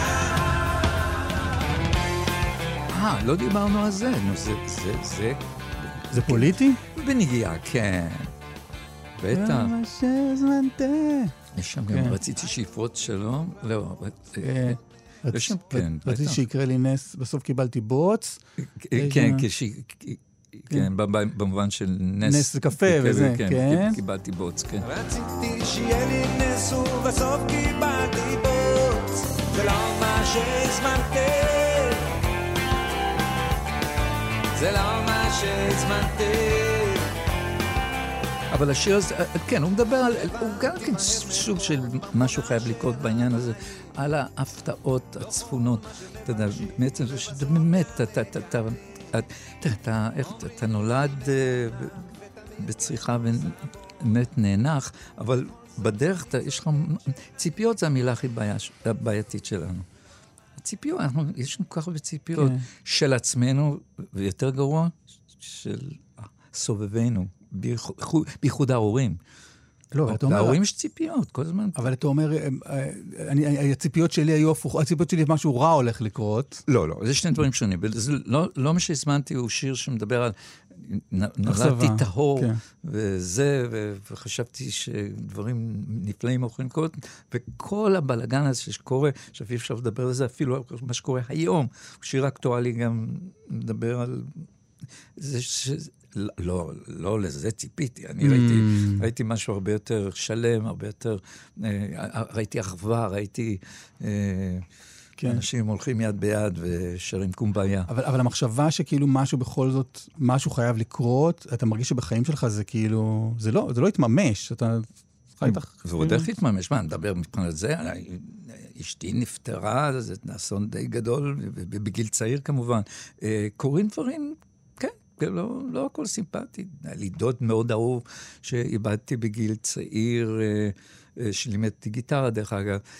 דברים קורים, אבל אתה צריך מהר מאוד להתחיל להבין שזה, אתה יודע, אתה מחלקים קלפים, ואתה לא תמיד הולך לזכות. ההתמודדות עם, קודם כל עם המחלה של נומי, זה משהו שכן משתקף בשירים, לגמרי, נכון? בטח. זה מתחיל מ"הלא נודע". עוזבת למקום רחוק בקונגו בלו. זה בקונגו בלו.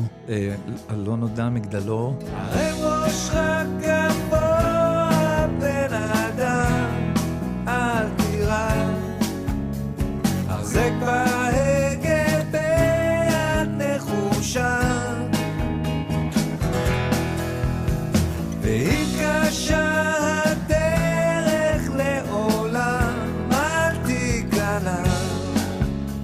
בסוף כל שערה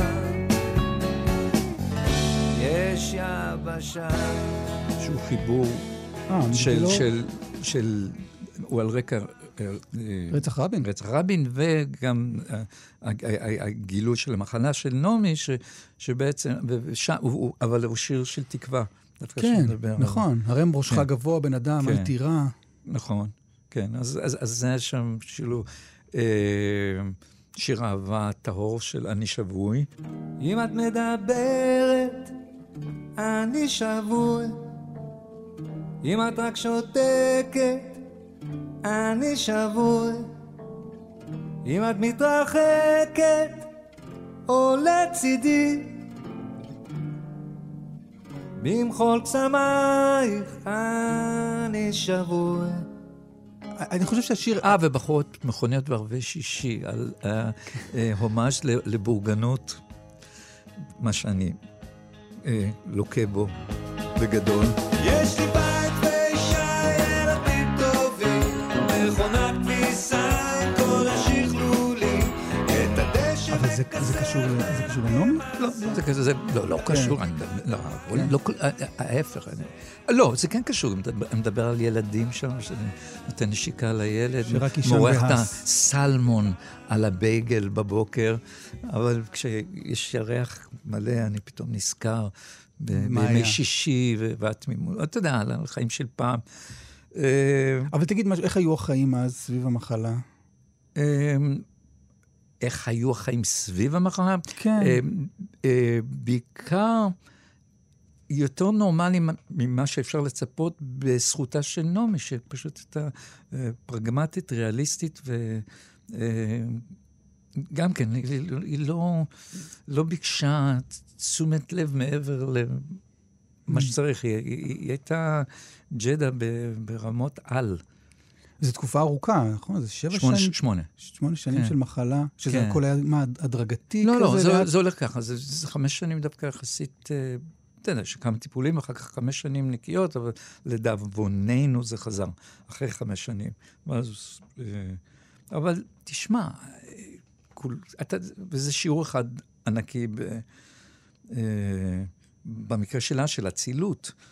אני למדתי ממנה המון, המון. אני חייב להגיד, אם אני מרחיב את הנושא, אני לומד מלא מעט אנשים, דרך אגב. ואני חושב, כל גם סביבם, גם התמודדות שלהם סביב המחלה? הכל בזכות נעמי, היא לא עשתה מזה עניין. לא עשתה מזה עניין? לא. לא, תורף. וואו. כן. זה היה ממש, life went on, זה לא, היא התעקשה, כן, לא היום. אז זה גם הדבר הזה שאתה אומר, על כישלון, אתה אומר נקסט, גם בחיים הרגשת שכאילו ממשיכים הלאה, ממשיכים? זה אחד מהדברים שיחד בינינו כזוג, דרך אגב. אנחנו יכולות שבאמת, אוקיי, הבנו. הבנו, בוא נמשיך. עכשיו, let's deal with it. השיר בעיניי, אם חיפשנו שירים חשופים, אז טיפה של הבנה מהאלבום הזה. אני אתמול לקחתי את האלבום הזה לריצה, יצאתי לרוץ ושמעתי את זה, וקצת דמעתי, אני מודה, בטיפה של הבנה. כי הרגשתי שאתה שם אדם שכאילו קצת מסוכסך עם עצמו, המתאגרף בשתי הפינות הוא אני, ושאתה אומר לתמך קצת חמלה עצמית. אז קצת חמלה, טיפה של חסד, טיפה לצאת מתוך המעגל. מעניין שאתה מעלה את השיר הזה. הוא שיר שנכתב בצורה מעניינת. הוא התחיל בצורה קצת בנאלית, אני חייב להגיד בכלל, אני כותב המון סקיצות לשירים, המון. שירים, יש לפעמים המופיעים כשיר אחר לגמרי. במקרה הזה זה התחיל כשיר אהבה בינו לבינה, טיפה של הבנה לא תזיק לשנינו. טיפה של הבנה לא תזיק לשנינו, טיפה של נחמה קצת לפני כיבוד. אז אי הבנות שיש בין זוגות. ככה זה התחיל.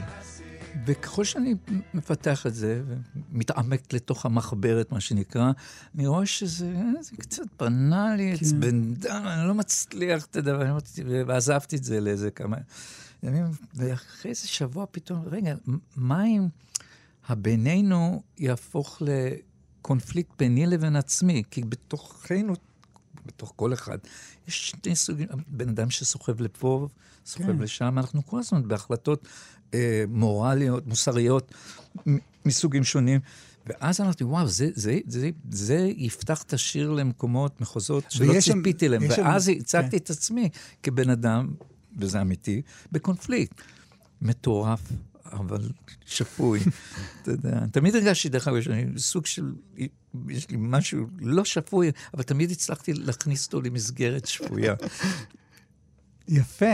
אגב, מירי אלוני שהייתה פה בתוכנית הזאת, היא תיארה, גם שמעת אותו בכמה פעמים, תיארת את זה איך אתה בלהקת הנחל היית יושב, וכל הבדיחות והדחות מסביב, ואתה יושב עם פנקס, ומחברות וכותב, ואתה אומר, הנה, יש פה טירוף, אבל אני הולך לעשות מהדבר הזה משהו. לגמרי, נכון. אתם תמשיכו עם הצחוקים שלכם, I'm going places. I don't know, going places, אבל באמת היה לי אולי איזשהו, בתוך כל האי סדר, שהיה סביבי, אני עשיתי סדר, מה שנקרא. תראה, אני באמת, דיברנו על המשקיף, אל תדברו איתי, ההוא שהוא במסיבה עומד בצד. עוד מהאלבום הזה, אגב, המשקפת. כאן על המפסת, יושב עם המשקפת, רק מסתכל, בלי לגעת. המשקפת זה נכון, קונגו בלו. לא, בסדר. רגע. נכון, משקפת זה גם, אבל זה קצת גבול על גבול, לא, הוא בא, אני אגיד לך מפה הוא בא, הוא מבוסס על זה שהיה לי טלסקופ, והוא נקנה בזמנו כשהייתי צעיר מכמיהה, זאת אומרת, אהבה גדולה לאסטרולוגיה, אסטרונומיה, סליחה, ואתה יודע לראות את השביל החלב וכן הלאה, את הירח הרבה יותר קרוב מהרגיל, וזה מאוד עניין אותי, עד לאט לאט הטלסקופ הוטה למטה, ומצאת את עצמי, אז הייתה לי דירת גג, ומדי פעם מציץ אל עבר שכנים. עכשיו, חברים, להרגיע את כולם, זה לא היה בהכרח תדרך, חס חלילה, אבל אתה פתאום רואה מישהי שוטפת כלים, ונניח דומעת. בוכה תוך כדי שטיפת כלים. פתאום אני רגש, דרך כלל זה משהו לא בסדר בינינו, אבל מתוך זה, מצאתי את עצמי קצת נכנס בצורת יתר לחיים של אחרים. והדמות בשיר מתמכרת לזה. אז אני כתבתי לאחד שלוקח את זה. יש בעיר אומרים, חזרתי בתשובה, התגרשתי, התגייסתי לצבא, כאילו עזבתי הכל, אבל לא כל אלה, עזבתי הכל לטובת הצצה לאנשים. התגרשתי, התגייסתי לצבא, לא שהתחפפתי, את הלוז ריפפתי, רק מסתכל בלגע. אז על מציצנות, שלוקחים אותה לשלב הכמעט, לא יודע, לא חוקי, אפשר לומר. תראה, בכלל זה נושא בעייתי. אבל משם זה בא, זה שבעצם שטלסקופ הוא, זה נורא מוזר, שהוא יכול להגיד לך מה יש בירח, ומה יש אצל השכנים, מה קורה אצל השכנים.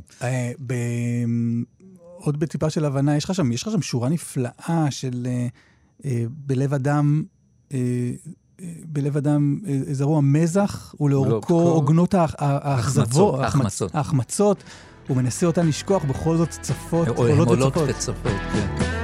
בלב אדם זרוע מזח, ולאורכו עוגנות ההחמצות, הוא מנסה אותן לשכוח, בכל זאת עולות וצפות. זה מפעים, באמת. זה... תודה. כן, אנחנו מחמיצים לא מעט, אבל אתה בסופו של יום, אתה צריך לראות מה כמות ההחמצות ומה כמות ההישגים, ואתה צריך קצת, זה מתקזז, כמו מעם. כן. רגע, אני רוצה להגיד שבשביל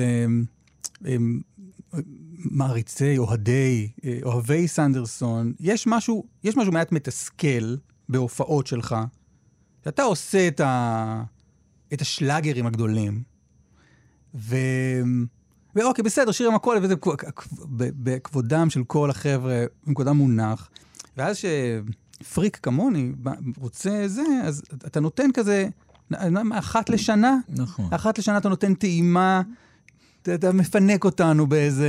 מפנק בגדול, אבל... גם על זה יש לי הערות. אוקיי, בוא נשמע. גם על זה יש לי הערות.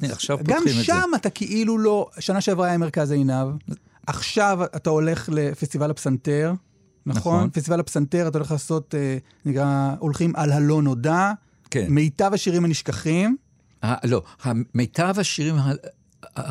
המיטב של השירים הלא מוכרים. כן, המיטב של השירים הלא מוכרים. שזה כותר די מדויקת. במובן של שירים כמו שדיברנו עליהם, תדברו איתי וכן הלאה. וכן, ומה הטענות שלך, מר לנומן? זה קורה מתי? ב-26 באוקטובר? כן. 26 באוקטובר. פסטיבל פסנתר. אגב, לא יודע אם יש... אני קניתי את כל הכרטיסים פשוט, אבל תנסו. אז אתה? אני קניתי את כולם, אבל תנסו לראות... אני מרגיש שזו הופעה בשבילי, אז אני כאילו, אמרתי, אני לא רוצה עוד... רוצה ליהנות מהמזגן לבד. זה הולך להיות כיף, אני כבר אומר. רוצה ליהנות מהמזגן לבד. It's going to be fun. אבל אני מרגיש שאתה עושה פשרות בה. אוקיי. רגע, הרשימה עוד לא סגורה. אתה יודע שדווקא בגלויים נסתרים הקודם, פתחנו את זה בפייסבוק ונתנו לכולם להציע. והקשבת באמת? בטח, איזו שאלה. אז נו, בואו. או שזה כמו הצבעות בכוורת, שבסוף... סליחה. פקיחת העיניים, זאת הייתה פעירת העיניים הגדולה ביותר שהייתי בחיים. דמוקרטיה לחלוטין, אני מבקש, יש כאן מה רמזים לטוטליטריות, שבעצם, אמנם הרוב קבע אחרת, אבל אני הופך את ההצבעה. דמוקרטיה אומרת. לא, שם נהגו לומר שההחלטות התקבלו פה אחד, מה נהגו? הפה של סנדרסון. איפה? לא? לא, מה פתאום? שקר. לא, רגע, בואו נעשה סדר. בבקשה. סיפורי פוגי, הכל היה בעצם, אני הבאתי יחסית את הכל מוכן. מהאופרה. מהאופרה, ורוב השירים היו מוכנים, ורוב השירים היו שלי, וזה באמת, זה לא היה, זה היה פתוח לדיון מוזיקלי בהיבט של העיבודים והתפקידים וכן הלאה, וכמובן שהם, לא יודע, הם לא אהבו שיר מסוים או משהו כזה, אז אני נתן לזה שהוא לא נכנס, כי אני לא מאלה שאומרים, חבר'ה, אני יודע שאתם שונאים את זה, אנחנו נעשה את זה בכל זאת, כי אני חושב שזה כן טוב. אז בבקשה, ותוריד את הסיגריה. לא, מה פתאום? אבל בצפוף באוזן, אחרי שהרחשתי חברתית, שיש פה, כמובן, קובץ של אנשים מטורפים מבחינת כישרון, אז פתחנו את העניין, והדרך היחידה שחולנו, זה היה להצביע. ולפעמים זה כאב, ולפעמים זה לא. ולפעמים שיר שלי לא התקבל, ולפעמים שיר של יוני לא התקבל. אתה יודע, זה מדהים, זה... אבל רגע, אנחנו... כן, לא, אני חוזר לשם. שים לב איך אני חוזר לשם. שים לב למהלך. כוורת זה אירוע של 3 שנים. נכון? וחצי, כן. 73, 76. כן, בסדר, יש שם עוד כמה חודשים. אתה עשית מאז, אפילו בניקוי גזוז ודודה שאחר כך, עשית קריירת סולו מטריפה. באמת, אלבומים ועשרות שנים. ואז איש כמוני בא להופעה, ואני רוצה לשמוע את סנדרסון של כל השנים האלה. תן לי, כמה אפשר עם, לא יודע, מה אתה עוד עושה שם בשלאגרים הגדולים. ואז כשמגיע מרכז העיניים, ואני אומר, אוקיי, סוף סוף, הנה אני מתרווח, ואני רוצה תן לי רק בי-סיידס, אפילו לא בי-סיידס, אפילו תן לי רק את קריירת הסולו. אתה בכל זאת מכניס, אתה משתיל איזה, לא יודע, 1,000 קבעים נגיד. זה בסוף, מה אתה רוצה? בהדרנים? לא, תן לי הדרנים, אני באתי, נו, תן לי הדרנים זה, תן לי... אוקיי. תראו מה זה, בן אדם מקבל 1.5 שעות, ובא בתלונה על שעה 28, עשית להיט. אני לא, בלי להיטים, דני, די. מה אתה אומר, די? אני מבקש, אם אפשר. אפילו אחד לא? אני מקשיב, קודם כל אני לגמרי מקשיב. זה היה אולם שבאמת רק אוהביך, תמיד אוהביך, כן? לא, זה הסתם, האמת היא, זה היה כאילו party time, יאללה כולם כאמור, והיה נחמד, וזה הסתם. אבל אתה אומר, הרגע הזה לטעמך מיותר. לדעתי, גם היה עוד איזה כוורת כזה. אוהבת כוורת, אהבת נפש. מעניין. אוהבת כוורת לגמרי. לא, אני מקשיב, אני כולי אוזן. כן. כולי אוזן לא נשמע טוב. עדיף שתשאו לך 2, לא? אבל יש לך מחשבה, אגב, לשבץ את זה בתוך ה... רגע, אז מה אתה מזמין? בוא נהיה... אתה יודע, מה היה... ראית, שלח לך רשימה ארעית בינתיים. מדהים. אז זה כן טוב? מילה אותי אושר. באמת? אז אין... מילה אותי אושר. אז מר ליברמן, רגע, אני רוצה לראות. כן, זה בסדר. בשביל הדרישות שלך. אסור לגלות, נכון? אסור לגלות את זה. לא, תיתן כמה כאלה, כי באמת זה נכון, זה קצת גורם הפתעה. יש שם שיר אחד שלא הכרתי. אוקיי. אני לא יודע אם נעשה אותו עוד, הוא בסימן סימן, קוראים לו אורנג' ג'וס? כן. הוא גנב לאוזני שאתה... So long baby, so long long girl, I just know there's no you, and it's too bad baby, you left me that day. שעשינו אותו ב-2012. שמה זה? אני מזכיר רק לקהל שזה מסורת של כמה שנים שאנחנו באמת חוזרים על עצמנו, עושים כל פעם שירים אזוטריים לא מוכרים, שבעיניי חלקם לפחות לא פחות טובים מהלהיטים. לא פחות טובים. זה בעצם זה. והקהל שבעצם בטח המטיבי לכת מאוד מתענגים על אותו, ומי שבא קצת מבחוץ יותר נהנה מה... נהנה, מקבל הצצה לדני. לא, לא, זה פן אחר לגמרי. אבל לא, אבל נחשף אולי לדברים שהיו הופכים לשלאגרים לא פחות גדולים. אז הטענה היחידה שלך לגבי המופע הקודם, שעשינו שלאגר אחד. כן. אולי היה עוד משהו. או, סליחה. זה יותר טוב, אגב, זה פלייליסט יותר טוב. כן? כן. אני רואה פה שירים... לא רוצה להרוס לזה. תתן אחד. וואי, אני, כשראיתי את מחט אל הלב נגיד. מחט אל הלב. זה הולך להיות מעניין, כי חלק אנחנו עושים unplugged, אז זה יכול להיות בכלל מעניין, אבל רגע, סליחה, שיר אחד שאני יכול להגיד שאנחנו עושים, ואני מתגאה שאנחנו עושים את זה, כי הוא לא נעשה ever. כן. נשר של דודה. נכון. וואו. נשר למעלה, נשר מעל. נשר למעלה, נשר מעל ראשי. את כל 25 דקות? נשר זה כל ההופעה. קודם כל, מה שיפה בנשר, הוא מגלם בתוכו את כל התמימות של 1980 וביינו סרועים, שאני חשבתי שזה שיר של 7 דקות. רוב המאזינים בטח לא מכירים את השיר הזה. והוא סגה, ודרך אגב, טקסט שמאוד מאוד מדבר עליי, קצת סיפור חיי, דרך אגב. זה שיר ש... אפרופו, אתה מחפש שירים שהם רגשיים ומדברים על חייך, אז הוא לגמרי אני, מה שנקרא. אז... לא, פתאום אנחנו לא זוכרים איך הולכים בבתים. כשהמסך עלה... כשהמסך עלה, ראיתי בית עם גינה, ואז יש... עצים ואווירון, ים כחול. ועל ראשי, הקט הנה חוזר של רקפות, הייתי נר שני. זה הכל. כשהמסך עלה, ראיתי בית עם גינה, עצים ואווירון, ים כחול. אגב, תסביר מה זה הייתי נר שני. בגן. אני לא הייתי נר ראשון אפילו. לא הייתה, אבל אתה לא... אני מחפש את הגננת. אני אמצא אותה. אבל אתה מרגיש... לא, נר שני זה דימוי יפה. לא, כן, אבל אני חושב, כן, הייתי עוד ילד. זה דרך אחרת להגיד שעוד ילד. זה בסדר. אבל זה... לא, יש לי שאלה על זה, אבל אני רגע... לא, לא, לא, לך. לך על זה. אתה... אובייסלי אתה איש מאוד מאוד מוכשר. זה לא בא להגיד אבל. כלומר, האם אתה עבדת המון בהרכבים, אתה מאוד אוהב הרכבים, להקת הנחל וכברת וגזוז ודודה, ועד שגידי עזב בעצם, גידי עזב לתיאטרון חיפה, לא המשכתם לאלבום שני, קצת כאילו נזרקת לקדמת הבמה? לגמרי, אוקיי. בנית כאלה הרכבים שבהם ברור שאתה לא... הנר הראשון. נכון. גידי היה הנר הראשון כל השנים. לגמרי, כן, אוקיי. בבחירה שלך. כן. אתה הנדסת את הכל סביב גידי. אתה אמרת, הוא האיש, הוא הפרונט. אוקיי.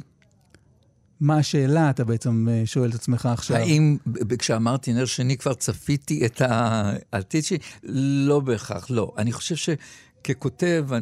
אני אתן לך דוגמה מקבילה לזה, אני תמיד מחפש כאילו את תראה, הייתי נר ראשון, זה הכל, לא עובד כל כך טוב, הייתי נר שני, זה הכל, זה מקטין את הרגע, לפעמים בשביל להגדיל, אתה חייב להקטין. זאת אומרת, להראות שכמו שאמרנו, היית אחד מיני עוד ילדים, ואז בא להראות, נזרקתי לרוח, והשיר נשר שמדבר על... שוב, התעסקות בגורל, נשר מעליי. פתאום נזכרתי, פתאום זרקת אותי לאיזה סטנדאפ שלך, היה לך סטנדאפ על, יש לך קטע על שירי ילדים, ואז אמרת, הנהג שלנו חבר'ה מנו, ייקח אותנו לתימן, ואז אתה אומר, בוא, אני מציע, בוא נקריב את הנהג לטובת יעד יותר אטרקטיבי, ואתה אומר... הבא, אני שכחת את הקטע מהאלה, אתה נותן. זה הנהג שלנו, חבר'ה, מן. הוא ייקח אותנו לתימן, תימן, ארץ עוינת, אני זוכרת יושב שם באוטובוס, הוא אומר, תוריד אותי, הוא אומר, לא ילד, נוסעים לתימן, ואני אומר, בכלל, אני כבר שרים שיר כזה, אז בוא נגיע לפחות, בוא נגיע ליעד יותר אטרקטיבי, הנהג שלנו סטמבוק, הוא ייקח אותנו לניו יורק, אתה יודע, זה היה בכלל. אבל המילה של בוא נקריב את הנהג, לטובת יעד אטרקטיבי, אז אני מרגיש, את אומרת לדברה, אני מקריב רגע את עצמי, אני מקריב, אני מוריד את עצמי רגע בדרגה לטובת נר שני, לגמרי. כי אני איש מקצוע, ובום, בלהות, ונזרקתי לרוח. כן, אבל שם לא, שם זה בכלל דבר אחר שאני פשוט הופתעתי, אני קיבלתי את הסתירה של הרופא, ומאותו יום אני בהלם לידה כבר, אני מהמופתעים, אני מופתע משינוי עונות, החיים גדולים עליי. קיץ חם מקופה אפשר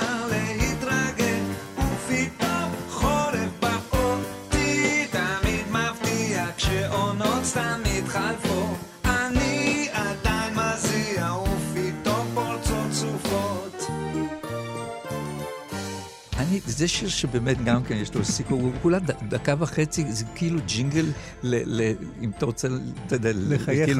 כן, אני צריך להרגיש רזומה, להתקבל לאיזה חברת הייטק.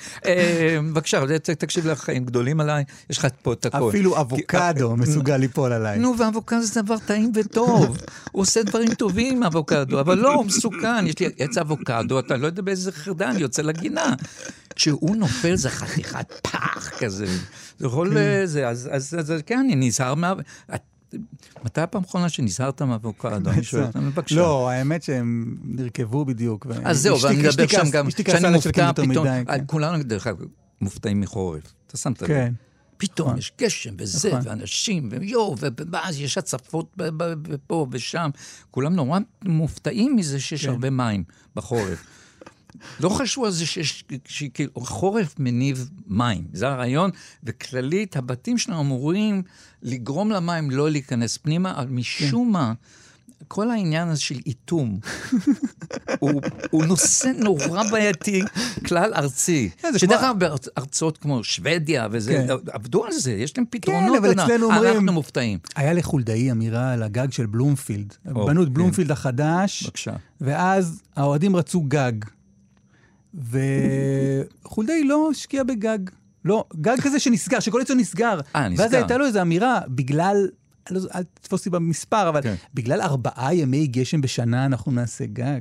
הוא כל כך טועה. כי זה לפעמים הגשם במשחק הכי חשוב, או משהו כזה, אתה יודע, יש דרבי מטורף, שיקבע מוביל את הטבלה. מה שאני גיליתי עליך, ממש לאחרונה, זה שאתה פריק של NBA. כן, לגמרי. שזה... שם הרגשתי קצת כאילו, אתה לא מציג את עצמך כאיזה חובב ספורט. לא. להפך אפילו. נכון, אבל אני, איך אומר, נכנסתי לזה חזק. יש לי בכלל, אני טיפה טיפוס אובססיבי, ופתאום כשאני נדלק על איזשהו נושא, אז אני מתחיל כנס. כי אני רוצה קצת זה, אז כן. אז כמובן שיש את גולדן סטייט. דיברנו זה רק אתמול בהלקה, כל אחד דיברנו על מי השחקן הכי אהוב. אבל אתה רואה משחקים בלילות? כאילו כזה? לא, לא, לא, לא. אז מה? זה אפילו יותר עצוב. אני, קודם כל, לא, אני לא חושב שצריך לקום ב3:00 בבוקר, וזה, עד 6. קודם כל, יש מתיחה אינסופית, משחק של 2.5, בעצם, אם אתה מצמצם אותו בלי כל הפרסומות, וזה, זה שעה. אתה יודע את זה. לא, זה בסדר, 48 דקות זה. כן, וזה בלארג'ו. 4 רבעים. עדיין יכול לראות את סטיב קר אומר איזה משהו. אז הנקודה היא שאני מקליט, אסור שמישהו יצוצל עליי ויגיד, מה אתה אומר על... אתה יודע, וואו, איך... אתה מקליט וצופה בבוקר כאילו? אז אני קם נניח ב8:30 ורואה את זה ב... אתה יודע, שעה, ולא פותח וויינט ולא זה. אבל עכשיו זה הגיע למצב, וזה מפאת גילי, שאני אפילו, טוב, זה בידוי קשה. הנה זה קורה. צריך להרחיק, חלק צריכו להתרחק מהשידור, אני חושב לא להקשיב פה עכשיו. אוקיי. אני אקליט ואספר לכם מה נאמר. אם המשחק נורא מותח, ואני נורא רוצה, נניח, במקרה הזה שגולדן סטייט ינצחו, את דאלס. כן. וזה מורת עצבים, ואני רואה את זה באיחור כמובן, את המשחק. הוא כבר היה...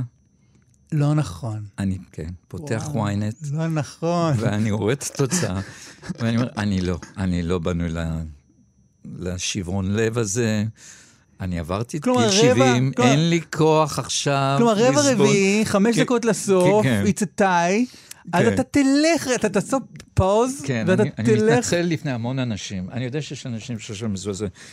אני שם את הטלפון על שקט, שמתי לב שהוא... בסדר. אני בטוח שזה...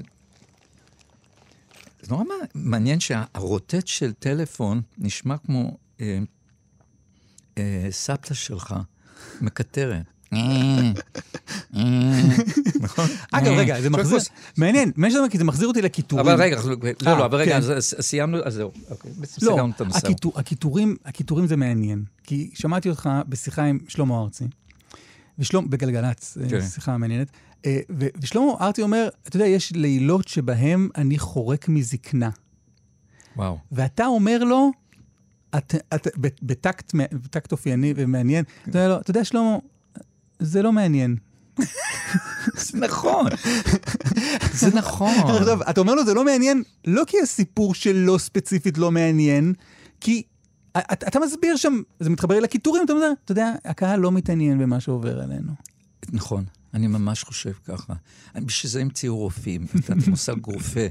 הוא מקבל כסף בשביל לשמוע את כל מועקות וכאבים, שלרוב דרך אגב, 95% מה שעובר עליהם, דרך אגב, חולף לבד, אתה יודע זה. אנחנו רק צריכים את הרופאים ב5%, זו סטטיסטיקה בדוקה, דרך אגב, ידוע.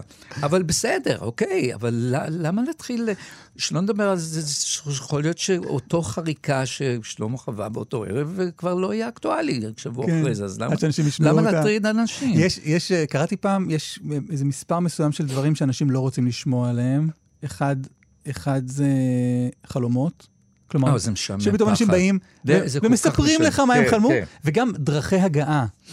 איך הגעתי לפה היום? התנועה הייתה נוראה, לא מצאתי חנייה, נסעתי באוטובוס, אבל לא זה... חבר'ה, אנשים לא... לא. זה גם, יש לסיינפלד קטע עם מזמינים, נורא מתלהבים, זוג שמתחתן, והוא אומר, no one wants to go to your wedding. קודם, אתה יודע, זה הכותרת, תבינו את זה. ההתלהבות שלכם היא רק מאוד מצומצמת לכם, ואולי קצת למשפחה. אבל בשום שלב באלבומים שלך, לא רצית לספר לקהל שלך מה עובר עליך? לא, זה לא מדויק, מה זאת אומרת? דיברנו, זה לא מה שהזמנתי, דיברנו שירים שברור שחוויתי דברים והם קיבלו ביטוי בשירים. אבל זה לא הייתה המטרה אף פעם, של להביע את עצמך. לא. שמע, מה נקרא לזה, הקיטור הפנימי, הכאב, אני לא יודע, תמיד... אני לא יודע, סתם, טונה נגיד, סתם, זו דוגמה, אולי לא הכי זה, הוציא אלבום שנקרא סחרחורת. אוקיי, שכבר... לא, טונה פארק. יש הבדל תאומי בין סחרחורת לטונה פארק. נכון, הכל היה זה, אבל לא, אבל סחרחורת נגיד זה שיר שבו הוא מספר איך הוא התמודד. יש שיר סחרחורת, כן? סחרחורת של טונה, כן. הוא מתאר סחרחורת מההצלחה. כלומר, נבהלתי וקיבלתי סחרחורת, לא הבנתי מה קורה לי, מה כואב. אז נבהלתי וקיבלתי סחרחורת, לא הבנתי מה איתי, מה כואב, ולמה אני במקום, והכל מסתובב. כלומר, זה ברור שזה מה שעובר על טונה, כאומן, עכשיו... הרגע, סליחה, אני לא פוסל את זה אצל האחרים. לא, ברור, אנחנו דברים... כן, דרך אגב, זה סוג של כתיבה שקיים בעולם, והוליד שירים מדהימים, אתה יודע. אני לא חושב שאתה פוסל את זה אומנותית. לא, חשת לי, לך פעם לא דחף כזה. פחות מדבר אליי, כן. אז הרגע שאתה לאלבומים, יש נושאים? נגיד... נושאים, לא חושב. קונגו בלו קצת קודר, הוא די בצל פטירתה של נומי. שזה ממש יצא בשנת ה... כן, לגמרי. אם לא להיות דרמטי, רואה את העטיפה וכמה ימים אחרי זה הולכת לעולמה. וואו. ממש. אבל איך אתה יכול, איך יכולת להתעסק? כי זה... אלבום יוצא, ואתה אמור כאילו... זה היה לא פשוט, וזה כמובן שדחיתי, אתה יודע, את כל ההתעסקות עם זה, אבל באיזשהו שלב אתה חוזר לזה, משתי סיבות. א', זה מה שאתה עושה, ב', הדבר הכי בריא, באבל, בימים זה לחזור לאיזושהי שיגה. אנחנו נטלים, זה אי השפיות שלנו. אי, כן, אי, לא אי שפיות, אי של שפיות. כן, כן. היא אהבת אלבום? מה? היא אהבת אלבום? כן, כן, כן, מאוד. אבל אני גיליתי שבאמת הבמה זה המקום הכי בטוח שאני מכיר בו, בחיי. זה... אני מבין בזה. אני... את כל... אני יודע את המגבלות שלו, את הגודל שלו, את הפרינציפ שלו, את הזמן שאני הולך לבלות פה. מאוד, זה רגע מאוד מאוד יציב בחייו שלי לפחות. אז יש בזה משהו מרפא אפילו. והופעתי על במה במצבים של חולי אפילו, מחום ועד עצב רב וכן הלאה, וזה באמת רגע קסום שבו אתה נלקח למקום אחר מאוד מאוד יציב, כי בעצם החיים מספקים לנו המון יציבות, אם שמתם לב בזמן האחרון. יפה. ואתה גם מאוד, ההופעה שלך היא מאוד תפורה, נקרא לזה. כן. אין... אגב, בשיחה עם שלום, הוא מתאר שאין לו ליינאפ בכלל, והוא עולה, וזה... אני הייתי לא מזועזע, אבל מופתע. לא, ואתה לא יכול... לא, לא. אני יכול, לא, אני מדי פעם משנה קצת, אבל לא בלבלים שלו. אני יכול או לקצר או להאריך. אתם יכולים...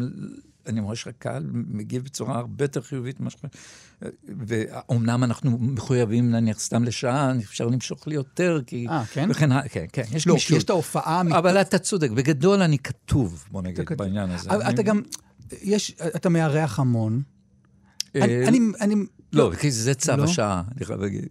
זה צו השעה, כן, הקהל נורא אוהב את העניין הזה, אבל אני חייב להגיד אישית, אני תמיד מעדיף שמופע טהור של הלהקה, זה הכי טוב. אורח אחרי אורח שאני מראיין פה, כולם אומרים לי את אותו דבר. שמעדיפים לא פי לבד. אין לי כוח לאירוחים האלה, אבל זה כאילו נדרש, נדרש מאיתנו. כן, כן, כן. תראה, לפעמים זה יוצר רגע חביב יותר, עדיף, אתן דוגמאות חיוביות כגון, לא, אני לא אתחיל להגיד, מי שהיה בלתי נסבל, אני רוצה לתת דוגמה חיובית, גם אני מקווה שאתה מתחבר לזה, לא הייתי בהופעה הזאת, למרות שהייתי בלא מעט שלך, ראיתי וידאו שלך מארח את נונו, עכשיו אני אגיד לך למה, כי היה לך מבט כזה, שאני מכיר אותו, שאתה כאילו מרוצה, שאתה מרוצה. נכון. שאתה מרוצה כמין, שוב, אגב, זה הנר השני, נגיד, לא, אבל זה לא נר שני, אתה הנדסת את האירוע, אתה הבאת את כאילו, את הפרונט שישיר, ואתה מנהל המופע כזה, מנהל ההצגה שראיתם עכשיו, וראיתי אותך מנגן על גיטרה עם חיוך כזה, של כאילו, הנה, תראו, אני יודע שאני מפנה את הספוט עכשיו למישהי אחרת, אבל הכל, הנדסת את זה מושלם. קודם כל, אין לי אף פעם לא הייתה לי את הבעיה הזאת להפנות את הספורט. ההערה אלמותית היא של אבא שלי כשראת כברת. בפעם הראשונה ניגש אליי, ובאנגלית, זאת אומרת, So why are you standing on the side? Why aren't you in the middle? You wrote the songs. אתה יודע, כזה. אבל לא, ההפך, לא הייתה לי שום בעיה. אני מאוד, וגם בהרכב היום, אם זה כפיר שר, או פתאום אורית לוקחת סולו ועידו וכן הלאה. אני מת על זה, אין לי שום בעיה לקחת צעד אחורה, והם עושים את השיר נד. אני חושב שמה שטוב להופעה, טוב לנו, וכמובן, זה מדהים. אני חושב על בטח האידולים שלך, סיימון וגרפינקל, שפול סיימון, אני זוכר שאותו אומר, באוטוביוגרפיה שלו, הוא אומר, אגב, דברים שאבא שלו אמר, אמא שלו באה ואמרה לו, אני לא זוכר איך זה באנגלית, אבל הוא אמר, אתה שר בסדר, אבל ארט שר נשגב. וזה משהו שכאילו קצת שבר אותו, שהוא אמר, I wrote the songs. כן. כזה. לא, אין לי את הנקודה השבירה הזאת, במובן של כאילו, אני עד היום חושב שמישהו שאומר את זה כך, גידי שרת יותר טוב ממני, אבל זאת אומרת, עושה לשיר יותר טוב. יותר טוב, אבל לעומת זאת אני חושב שאני שרת ברוך. אני מאמין שאני שר את זה יותר טוב. שוב, לא... יותר טוב זה שמה קצת תחרותי ואולימפיה. זה עושה יותר טוב לשיר. מה שמשרת את השיר. לא, סליחה, בדיוק. זה מה שחיפשתי. אז הרגע שבו אתה בכל זאת הולך מה... the side of the stage. למה אתה... לא, אבל רגע, אנחנו חייבים לקהל את הפייבורט שלי. נכון, נכון, נכון, סליחה. איזה גס רוח אני ואתה אורח גם. לא, לא, אמרנו. אז אירוחים מוצלחים, למשל, זה הדג נחש, שאני מת שבהם. זה חתיכת חגיגה, ובולים, ואנחנו להקות מאוד שונות, אבל זה כל הכיף, וזה מתחבר יפה. אתה להקה, אתה אומר אני עדיין בלהקה. אוי, אני מת, קודם כל אני בלהקה כל החיים שלי. הלהקה שלך, אבל אתה אומר, זה לא הרכב המלווה אותי, אני אומר, אתה חלק, אתה מתייחס לעצמך כלהקה. כן, לפעמים אני אומר, הוצאנו אלבום ב-2010, זה מהאלבום שהוצאנו, ונורא קשה לפעמים נגיד, הוצאתי. שזה יותר... מה זה, הקיבוץ? זה עדיין הקיבוץ נטור בך? עדיין הקיבוצניק, לא עזור כלום. כן. כן, זה היה גם בלהקת הנחל. היו את הקיבוצניקים והיו את העירונים, אבל אני, אמנם הייתי עירוני, אבל נולדתי בכפר בלום, אין מה לעשות. משהו נשאר מזה. שאתה אומר שתי להקות, הלהקה שאני חלק ממנה, להדג נחש. אני בכלל מרגיש נורא נוח בלהקות. אתה יודע, כשאני מתארח אצל טיסלאם, למשל, שהם חביבים ביותר, אז אני, אתה יודע, יושב שם ביניהם, כאילו שאני כבר איתם 30 שנה, מהרגע ש... אבל שמתי לב משהו מעניין, כלומר, נגיד, אנשים, הייתי בהופעה שהיה גם שאנן סטריט, כלומר, דג נחש, וגם אביב גפן, ואנשים עולים שרים את יויה, נגיד, ברי שר, ברי שהתארח אצלך שר מה... ברי זה אירוח נהדר. אנחנו משוגעים. הוא שר מהמם את ילד מזדקן, אני שבתי בקהל הזה, וואו, זה השילוב שלא ידעתי שאני צריך. אתה לא שר שירים שלהם. משתדל שלא, כי יש לי את הקטע הזה, יש לי חוק בכלל מוזר כזה, אני אומר, או אתה יכול לעשות זה יותר טוב, אולי שווה לזה, לביצוע של מישהו אחר, פחות טוב, אל תעשה. וואו. אני אמרתי את זה, אני מת לשמוע את סנדרסון שר... לא יודע, שר הדג נחש פתאום. אז אני יושב הרבה פעמים, אני יושב בבית, מנסה את השיר מסוים של איזה יוסי, או נניח משהו כזה, האם אני יכול לשיר את זה כמו, לא ברור שלא כמו, אבל באותו לבל, נגיד. תקשיב, מצאנו את המילה, האם אני משרת את השיר? משרת. מספיק טוב. ואם לא, אין לי שום בעיה לפרוש ולקחת צד אחורה. תשמע, קודם כל, אני הייתי גיטריסט. אני התחלתי כסשניסט, גיטריסט בלהקת הנחל. ניגנתי מאחורי הקלעים למען, אתה יודע, להקה שהייתה בפרונט. מדי פעם הגנבתי סולו פנימה, אבל בגדול לא הייתה לי אף פעם שום בעיה או תסכול עם הקטע הזה, וזה בעצם עד עצם היום הזה. אז זה לא עניין של, לא יודע, לצאת מאזור הנוחות, כאילו, לא לעשות, אולי קצת לא... אני חושב שזה... אני זמר שהדיאפוזיון שלו הוא יחסית מוגבל, זאת אומרת, ויש שירים שאני יכול... כמו שאומרים, לקחת אל עצמי ולעשות את זה, ולתת להם, להוסיף להם איזה משהו. שישי שבת. שישי שבת היה לא רע, נכון? של מאור. לא תבואי שישי שבת, זהו יום הבוחר. לא תבואי שישי שבת, זהו יום הבוחר. ביצוע מטריף בעבודה עברית. גם בחור שאנחנו נורא אוהבים, לארח, יש בינינו חיבור. מקסים. שאגב, אם התחלנו עם תולדות המים, הוא עושה שם ביצוע אדיר. לעבירה על הרוב? כן. תצעק, תשרוק, אל תמות בצד, זו עבירה על הרוב. תצעק, תשתוק, אל תמות בצד, זו עבירה על הרוב. זאת אומרת שאני חייב להגיד שאני כתבתי את השיר, השיר לטעמי הוא לא אולי, הוא בסדר. הוא בסדר, אני חושב שהוא טוב, הוא טוב. אבל, אתה יודע, לא הייתי מציין אותו כ... הוא לא בגלויים ונסתרים, אתה יודע. מה בעיניך מהאלבום הזה הוא... שווה? כן.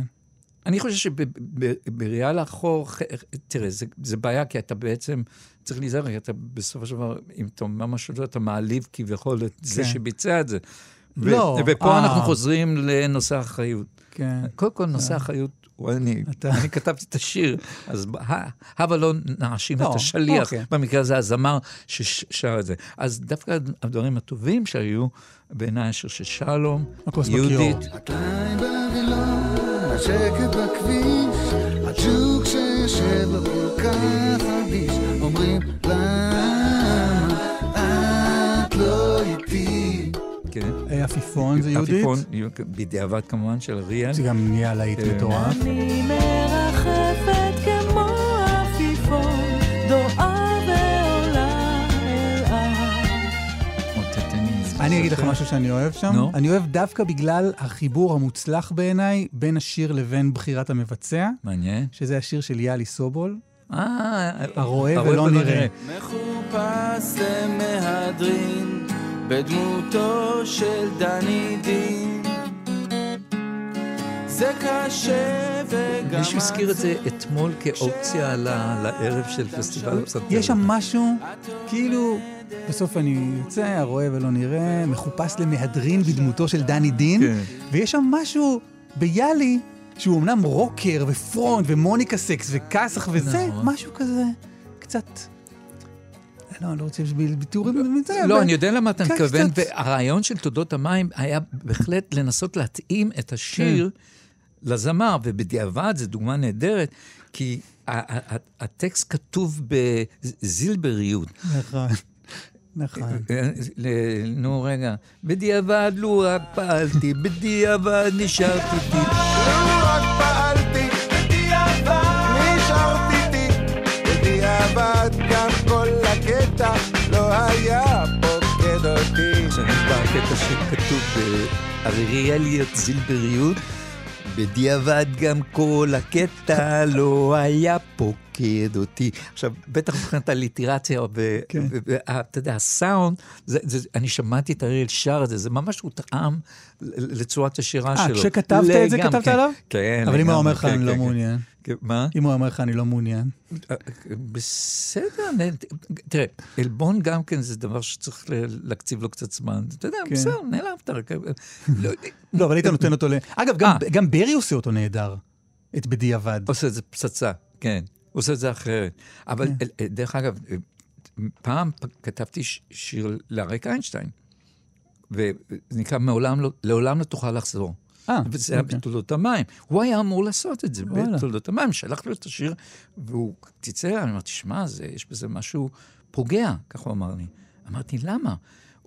והוא הבין את זה. השיר, אני אתן את הרקע, שיר יחסית לא מוכר. לחבל. זה מדבר על זה שאתה תוכל להגיע להישגים חדשים בחייך, אבל לעולם לא תוכל לחזור. ומה זה לחזור הזה? לחזור כאילו למה שהיית. אתה לא יכול להיות צעיר יותר, אתה לא יכול לחוות את הנשיקה הראשונה, אתה לא יכול... את הפעם הראשונה שראית את האלפים וכן הלאה. זה אין, ראשוניות היא ראשוניות, ויש דברים בחיינו שפשוט... והוא הבין מזה שכאילו הוא לא יוכל לחזור לימי הזוהר שלו, וכאילו זה היה סטייטמנט, שדרך כלל לא זאת הייתה הכוונה, אבל כך הוא לקח את זה, והוא ויתר על השיר. והוא גם בניגוד אליך... שוב, לא, מאנשים שסיפרו עליו, וזה, היה מקבל כישלונות אחרת ממך. תסביר. היה, דווקא ברי, אנחנו חושבים שוב לברי, ברי סיפר באיזה דוקו שקוטנר עשה, שהאריק בימים האלה של אלבומים לא מצליחים, היה נכנס למראה שחורה ולא יודע להגיד את הנקסט הזה. אז אולי דווקא בחירת השיר קצת אולי לחצה לו על מקום אני לא התכוונתי. שלא התכוונת אליו. בטח שלא, אבל אני חושב שהוא טעה, כי אני חושב שהוא היה שר את זה א' נדע, למרות שהרווחתי, כי ברי סחרוב עשה ביצוע מדהים. תוכל לנדוד לקצה עולם, לדוג דגים על שפת אגם, להסתובב מנוף ונוף, להסתלבט על החוף. ובדרך ניסינו גם את אריק לוי, ויש ביצוע מופלא, נכון, שיצא עכשיו גם.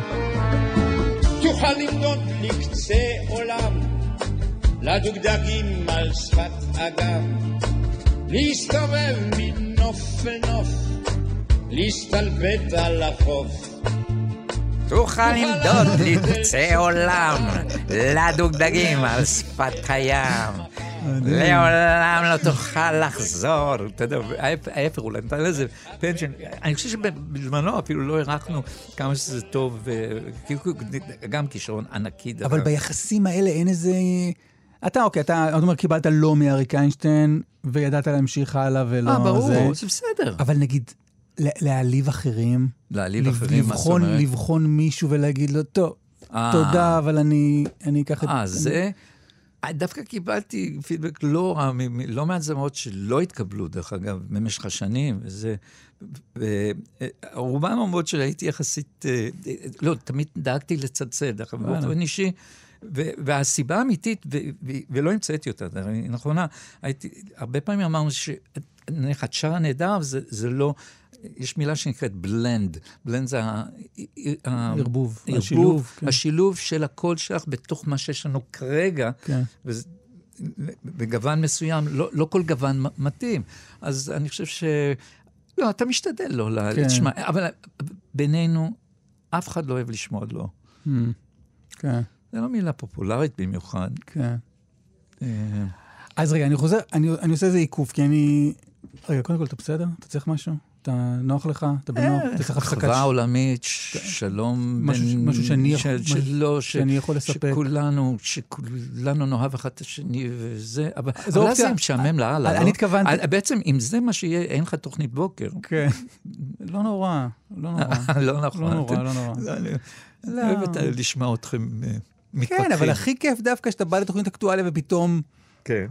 לא תאמינו, שיר חדש של דני סנסון כזה, זה תהיה הכותרת לבוקר. אני לא חושב שזו הייתה כותרת, לרוב זה תמיד מי אמר מה. גלית דיסטל נתנה, זה מופע. כל אחד מביא איזה כותרת, אבל נדמה לי שכמעט, יש קופירייטרים וכמעט מקפסים, זה נראה לי כמעט יושבים על, מה יכול להיות, אתה יודע, הפוליטיקאים מחפשים את הלהיט. מה אני יכול להגיד שיכול להיות יותר טוב ממה שאמרתי פעם קודמת? מה, כי פעם, אני לא יודע, לא העלבתי מספיק אנשים בפעם הקודמת, אני חושב שאם אני יכול לכלול בזה גם את הצבא וגם את השב"כ וגם אולי את כל עם ישראל בכלל, או את הציונות ככלל, אולי זה, אתה יודע, זה תמיד נראה לי, אבל זה טבע האדם שדרך אגב אנחנו באמת מנסים, וזה האסקלציה, וזו הסיבה לדעתי, חשבתי קצת על זה שהשיח, אתה יודע, הוא באמת, ההתלהמות היא אינסופית, והיא מגיעה לגברים, וזה רק בגלל שאנחנו רוצים למצוא להיט יותר חזק מהלהיט הקודם. כן, תסמול את האלבום השני. כן. אתה כאילו, זה הפוליטיקה, מלבד ההסתכלות הזאת, עליה יש משהו גם שחודר אליך? כן, ברור, מה זה? ברור. אני קודם כל, בראש מעלי, אני בעד המקום הזה. נתחיל מזה. ואני בא באמת מהמרכז, עם פסילה לשמאל, אבל אני כן מחפש את האנשים השפויים משני הצדדים, ואני חושב באמת שאנחנו קורבנות של שתי קצוות, אין ספק בכלל. קצוות שהם, אתה יודע, אני אפילו מבין את הקצוות, יש לי נטייה, לפעמים אפילו סוג של חולי, יש תמיד על להבין, דיברנו על זה לפעמים, על אותו אחד שריסס, אבל לפעמים צריך להגיד, די, אתה יודע, יש, זאת אומרת, אני מבין את האמת של הימין, שאומר, שמע, הם רוצים להרוג אותנו, אין מי לדבר. אני מבין את אין מי לדבר, את זה אני מבין, אבל אני גם מבין את אלה שאומרים, היי, דיברנו לפעמים, זה כן עובד, אז אולי כן שווה. תראה, זה ויכוח אינסופי. אני תמיד תמצא אותי בצד היותר בשני, היותר, בוא נפתור את זה, בוא נמצא את הדרך. אני חושב שאנחנו בזמן האחרון סובלים מדעה פיקס, כלומר, אנשים יותר די מדברים באבסולוטיות טוטלית, כאילו הם יודעים הכל, וזאת האמת, וזה מה שיהיה, ואין לי ספק, וזה לא ככה. משהו חייב לקרות, לא? משהו חייב לקרות. מישהו שלח לי, צילום של עבודת דוקטורט. זרוק את זה. מאפיינים מוזיקליים בשירות המשמעות בשיריו של דני סנדרסון. חיבור לשם קבלת התואר דוקטור לפילוסופיה. סיוון שנהב. כן. בחורה מדהימה במובן הזה שהיא הייתה מוכנה להקשיב לכל מה שכתבתי אי פעם, והיא כתבה משהו מדהים, זה מאוד, זה 350 דף מדהים. של ניתוחים וזה, אז יש איזה צעד מוזיקלי שפחות יעניין את הקהל הרחב, במובן הזה שאתה יודע, הוא מאוד ספציפי ו... parallel fifths וחזרה של... לא, אבל יש שם... אבל היא נכנסת גם לצד הטקסטואלי, וזה דווקא... למדתי ממנה לא מעט. כן, אני לא קרא... מישהו שלח לי צילום אקראי של עמוד, של שבירת השורות, לפי... אני הולך על משהו מוכר, כלומר, בשיר המקולת למשל, היא נתנה לי להחזיק לה... כלומר, החילוק הזה, היא נתנה לי חילוק לה, זה אפרים, גידי, את הקרמבו, וגם ביקשה ממני, או נגיד, יותר משמעותי, זה במחפש צרות של דודה, שיש, היא כותבת ככה, קיימת תופעה דומה, יש חלוקת טקסט מקוטעת בבתים, מפרק את הגלגל, מנתק את החשמל, כך שתמיד הפועל הוא המקוטע. במקרה הזה יש סיבה מפורשת לפירוק מילות המפתח, העוסקות בעצמן בפירוק ובניתוק.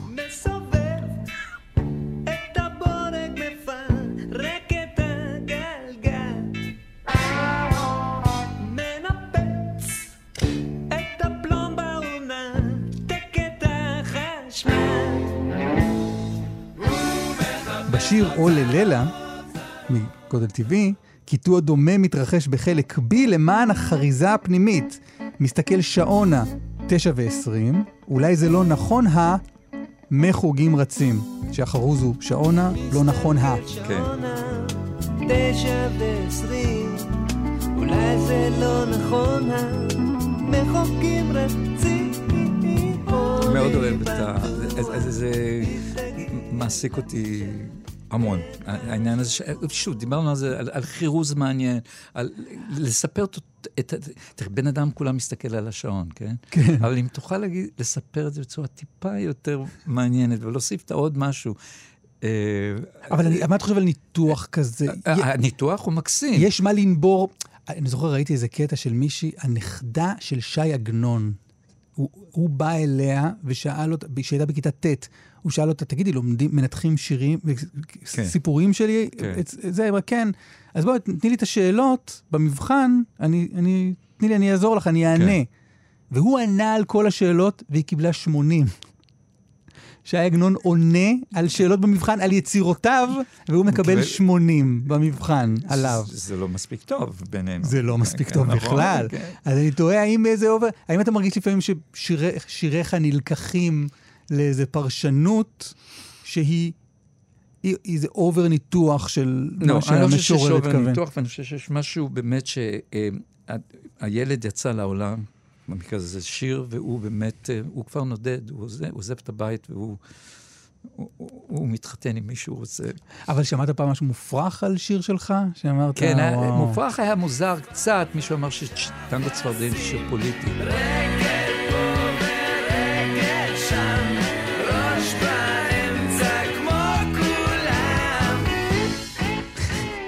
אמרתי, למה? אמר, רגל פה, רגל שם, ראש באמצע כמו כולם. הוא אמר את זה כאילו שזה לגמרי ברור, אתה לא רואה את הסימבולי. כאילו יושב על הגדר של אריק איינשטיין, כזה. כן, אני לא הבנתי, והנהנתי והסכמתי. אתה יודע, הרבה פעמים, דרך אגב, זה גם מגיע למצבים, הרבה פעמים קורה, אבל זה מכיוון אחר לגמרי, באים אליי מאחורי הקלעים, אחרי ההופעה, לא מזמן, מישהו בגיגה שלנו אמר, בואי נהן, אני זוכר אותך עוד כשלמדת מקיף נתניה, ווואו, אתה יודע, אתה זוכר, אתה מורה חווה, והיא הייתה בשכבה, עכשיו אני בחיים לא למדתי שם, באמת, זה לא כאילו, הוא צודק, אני פשוט לא זוכר טוב, לא הייתי שם, אוהבת נתניה, כן?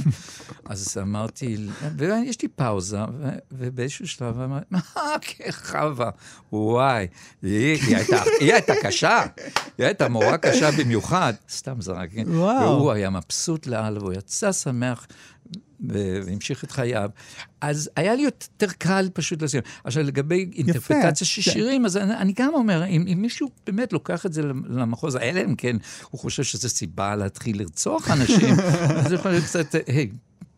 יפה. כן, זה יכול להיות. דיברנו על איזה נקודה בזמן של סוף עידן הלהקות, סוף תקופת הרכבים שלך, כלומר, פירוק של דודה, ואז אמרת, כן, נזרקתי לקדמת הבמה, כאילו מה, הרגשת שזה הדבר האחרון שנשאר לך לעשות? כן.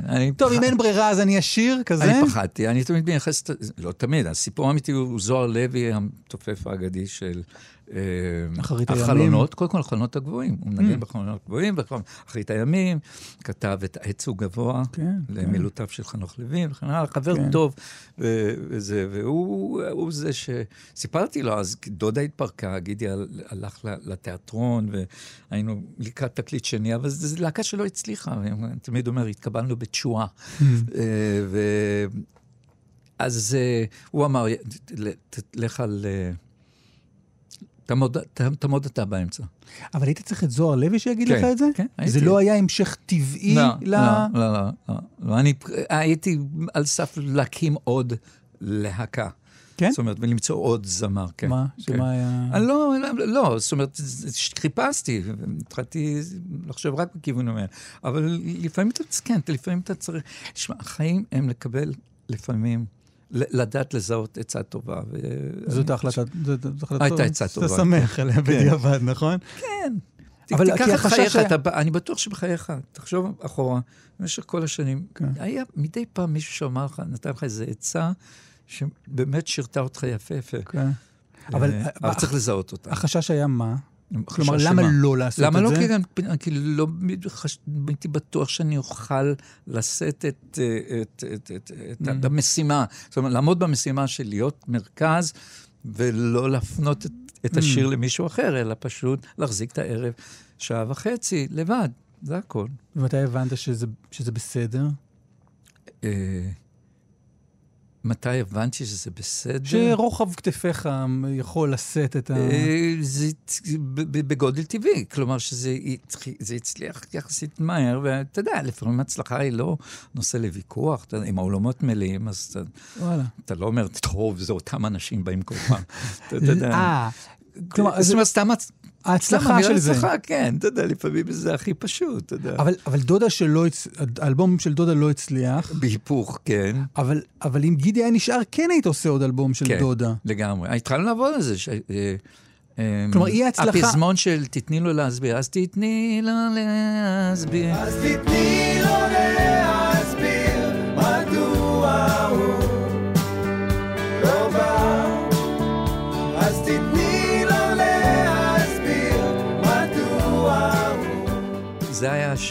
הפסמון הזה היה אמור להיות שיר בדודה, by the way. גם אמרת על בשדה ירוק, נכון? בשדה ירוק, כן, גם היה צריך להיות. אז פה בקריירה שלך לא אמרת, אוקיי, טוב, זה לא עובד, אז נעשה משהו אחר. בדודה. לא, דודה התפרקה. לא, דודה התכוונת להמשיך הלאה, חרף היא ההצלחה. לא, דודה מתפרקה בגלל שגידי הוא התייאש, הוא ראה שאנחנו לא הצלחנו הרי בתוכנית הראשונה, וגם התקליט לא נמכר מי יודע מה, ורק לימים השירים הפכו ללהיטים, כמו שקט שקט. אבל אתה היית עושה את זה. אני אשלק, אני בא מלהקות, מה עובר עליך?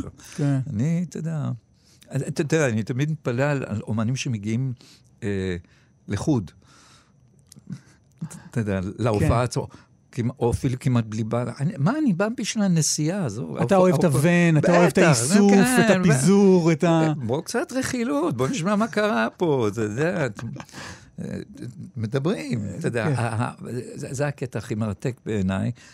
מה גם שבמקרה התמזל מזלי, שאני מלהקה מופלאה, מאוד מוכשרים, אינטליגנטים, מעניינים. אז אני נכנס לבן, פותחים בדיון. ואם זה... תראה, אם אתה נוסע עד קריית 8, אז יש לא מעט נוסעים, אני כבר אומר. אז אתה לא מסתגר עם עצמך, אתה כאילו לגמרי שם. זה נורא. אגב, הלהקה, עוד רגע, אני ביקשתי ברשתות קצת שאלות אליך. אינטרסטינג. כן, מלא שאלות. חלק סתם. למה אתה כותב? כן, חלק יש שם כל מיני... למה אתה מתעקש לגור בישראל? כן, יש שם כל מיני חכמויות לפעמים, כמו, אז תשאל אותו מה בקודם, הביצה או התפוח, נגיד כזה. כן, זה תמיד. אבל מישהו שאתה אמר, דווקא על הלהקה שלך, שהמתופף נוסע לברלין, או נסע לברלין, ואתה כאילו שומר לו איזה מקום כשהוא מגיע לארץ? זה נכון, הוא יהיה בפסטיבל הפסנתר, הוא גר כבר בברלין, אבל הוא יבוא לפסטיבל הפסנתר. אז מישהו כתב, זה מאוד נדיר, שכאילו איזה מין שמירת מקום כזו, איזה מין לתת כבוד. כן, קודם כל כבוד וזה, ומחליף אותו בחור בשם יונתן גיטלמן, שגם מוכשר מאוד, אבל כן, יש איזה... יפה. אני מאוד... יש המון, אולי בעצם זה שאני הייתי נגן, התחלתי כנגן, שם זה מתחיל, אני נורא מבין לליבו של אותו אחד שעובד בסשנים, קראו לזה, אני חושב שגם היום, סשן מוגדר כ3 שעות שאתה מנגן, ומשלמים לך, יש סשן וחצי, ואם אתה עושה הכפלה, אתה מקבל עוד חצי סשן, אתה יודע, נגן תפקיד נוסף, כל מיני כאלה חוקים, אבל אני יודע להעריך, זה נשמע קטנוני דרך אגב, אבל אני קצת במובן הזה מאוד union man, במובן של, כן, אני למשל חבר באמי, וכל הדברים, עכשיו אני לא זקוק להם, מבחינה... אבל זה סוציאליזם ישן כזה, שאתה תבוא בך. הם חשובים, וזה אני לא צריך להתייעץ עם העורך דין של אמי או משהו, לדוגמה. אבל אני חושב שזה מוסדות מאוד חשובים, ואני כן חושב בעד ההתאגדות הזאת של כל מיני גופים בתוך המקצוע שלנו, כי כן, לפעמים מנצלים את זה לרעה. אז רגע, אז לפני שאני הולך לכמה שאלות, אני רוצה להציע 2 בי-סיידס למופע. סתם, הצעה ממני. 2 שירים שבעיניי הם באמת, כלומר, אני לא יודע אם כמה אתה יצא לך עוד, תעסק איתם אחר כך. קודם כל זה... עם מוקף רוקדים. אנחנו עם קטן מוקף רוקדים.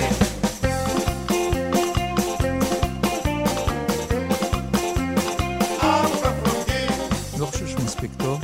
מעניין שאתה חושב, כן. איך זרקת את זה ככה? כי לא יודע, אני חושב שהוא קצת לחוץ, הוא רצף של עצות. כבר שזכור לי, לא מספיק שהוא מספיק. גם בהשתתות צריך קצת עומק. אוקיי. ואני לא בטוח שהוא עומד בקריטריון. עוד מהאלבום הזה, מה עם כמה קצב? כמה קצב? אתה צריך. כמה קצב? אתה צריך. כמה קצב? אתה צריך בשביל לחיות.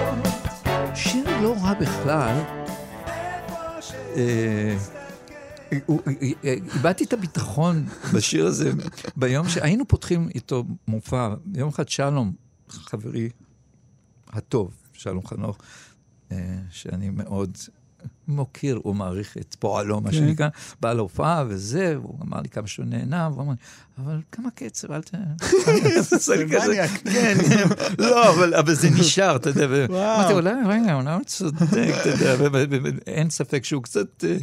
הכתים במעט, אבל הוא שיר לא רע, שמעתי אותו לאחרונה, זה נחמד, הרעיון שלקח את המושג כסף ולהפוך אותו לקצב, יש פה משהו קצת, אני יכול להבין את ה...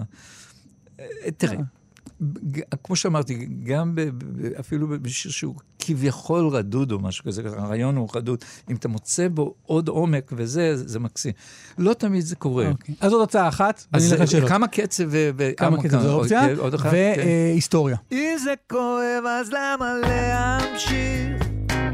עדיף לגמור לפני שזה מבין. נגמר השיר, נזרק הדיסק, אני היסטוריה.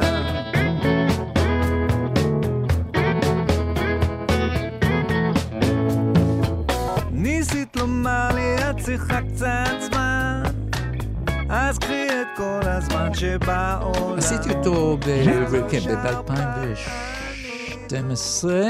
וואו. ואולי אני אעשה אותו. אני אוהב אותו מאוד, ואני חייב להגיד שהבן שלי מאוד אוהב. כן? אדם, כן, הוא משוגע. יש שם משהו, קודם כל, זה קצת עדות לזה שאתה קצת חושב באנגלית. כלומר, כן. I'm history, אנשים לא אומרים, אני היסטוריה. זה לא קיים יושב בארץ, נכון? לא, אין ביטוי כזה, טוב, אני היסטוריה, כאילו מין הייתי פה, אני היסטוריה. אני הייתי פה, כן. I'm history. I'm history, פה זה מתפרש כ... טוב, אני כבר לא רלוונטי. אני היסטוריה. נכון. לא, אני זוכר שבזמנו... אני נורא אהבתי את זה. דרך אגב, זה גם לא בסלנג האמריקאי יותר. כן. אוקיי, guys, I'm history, I'm out here. זה שיר, זה מין שיר פרידה כזה, נכון? כן, אני אהבתי את זה. אבל שוב, הוא בנוי על... אני לא רוצה להגיד... זה שיר שאתה... הוא מקצועי. הוא כתוב... כתוב היטב, מה שנקרא. אני הייתי בפרידה אז, שזה יצא, וזה מאוד נגע בי. יפה. נגע בי. אני כאילו מין... כאילו, איזה מין ניסיון לקחת את זה יותר בקלות כזה. טוב, אוקיי, אני היסטוריה, הייתי פה, את היית פה, יאללה, ביי, שלום כזה. כן. אומרים שנפרדים. זה טוב, זה פזמון טוב. פזמון טוב, הכל אהבתי. נכון, כל הקלישאות נכונות. כן, אומרים שנפרדים. כאילו, תבחר קלישאה, וזה בסדר, תצמד אליה. מה אתה אומר? נפרדים, אומרים שנפרדים, גם מתקרבים. הקלישאות נכונות, אך כמו שמתרחקים גם שוכחים. אז כאילו מין, אוקיי, הכל בסדר. יש קלישאות שהן גם הפוכות, כן, בדיוק. אומרים שנתרחקים, עוד מתקרבים.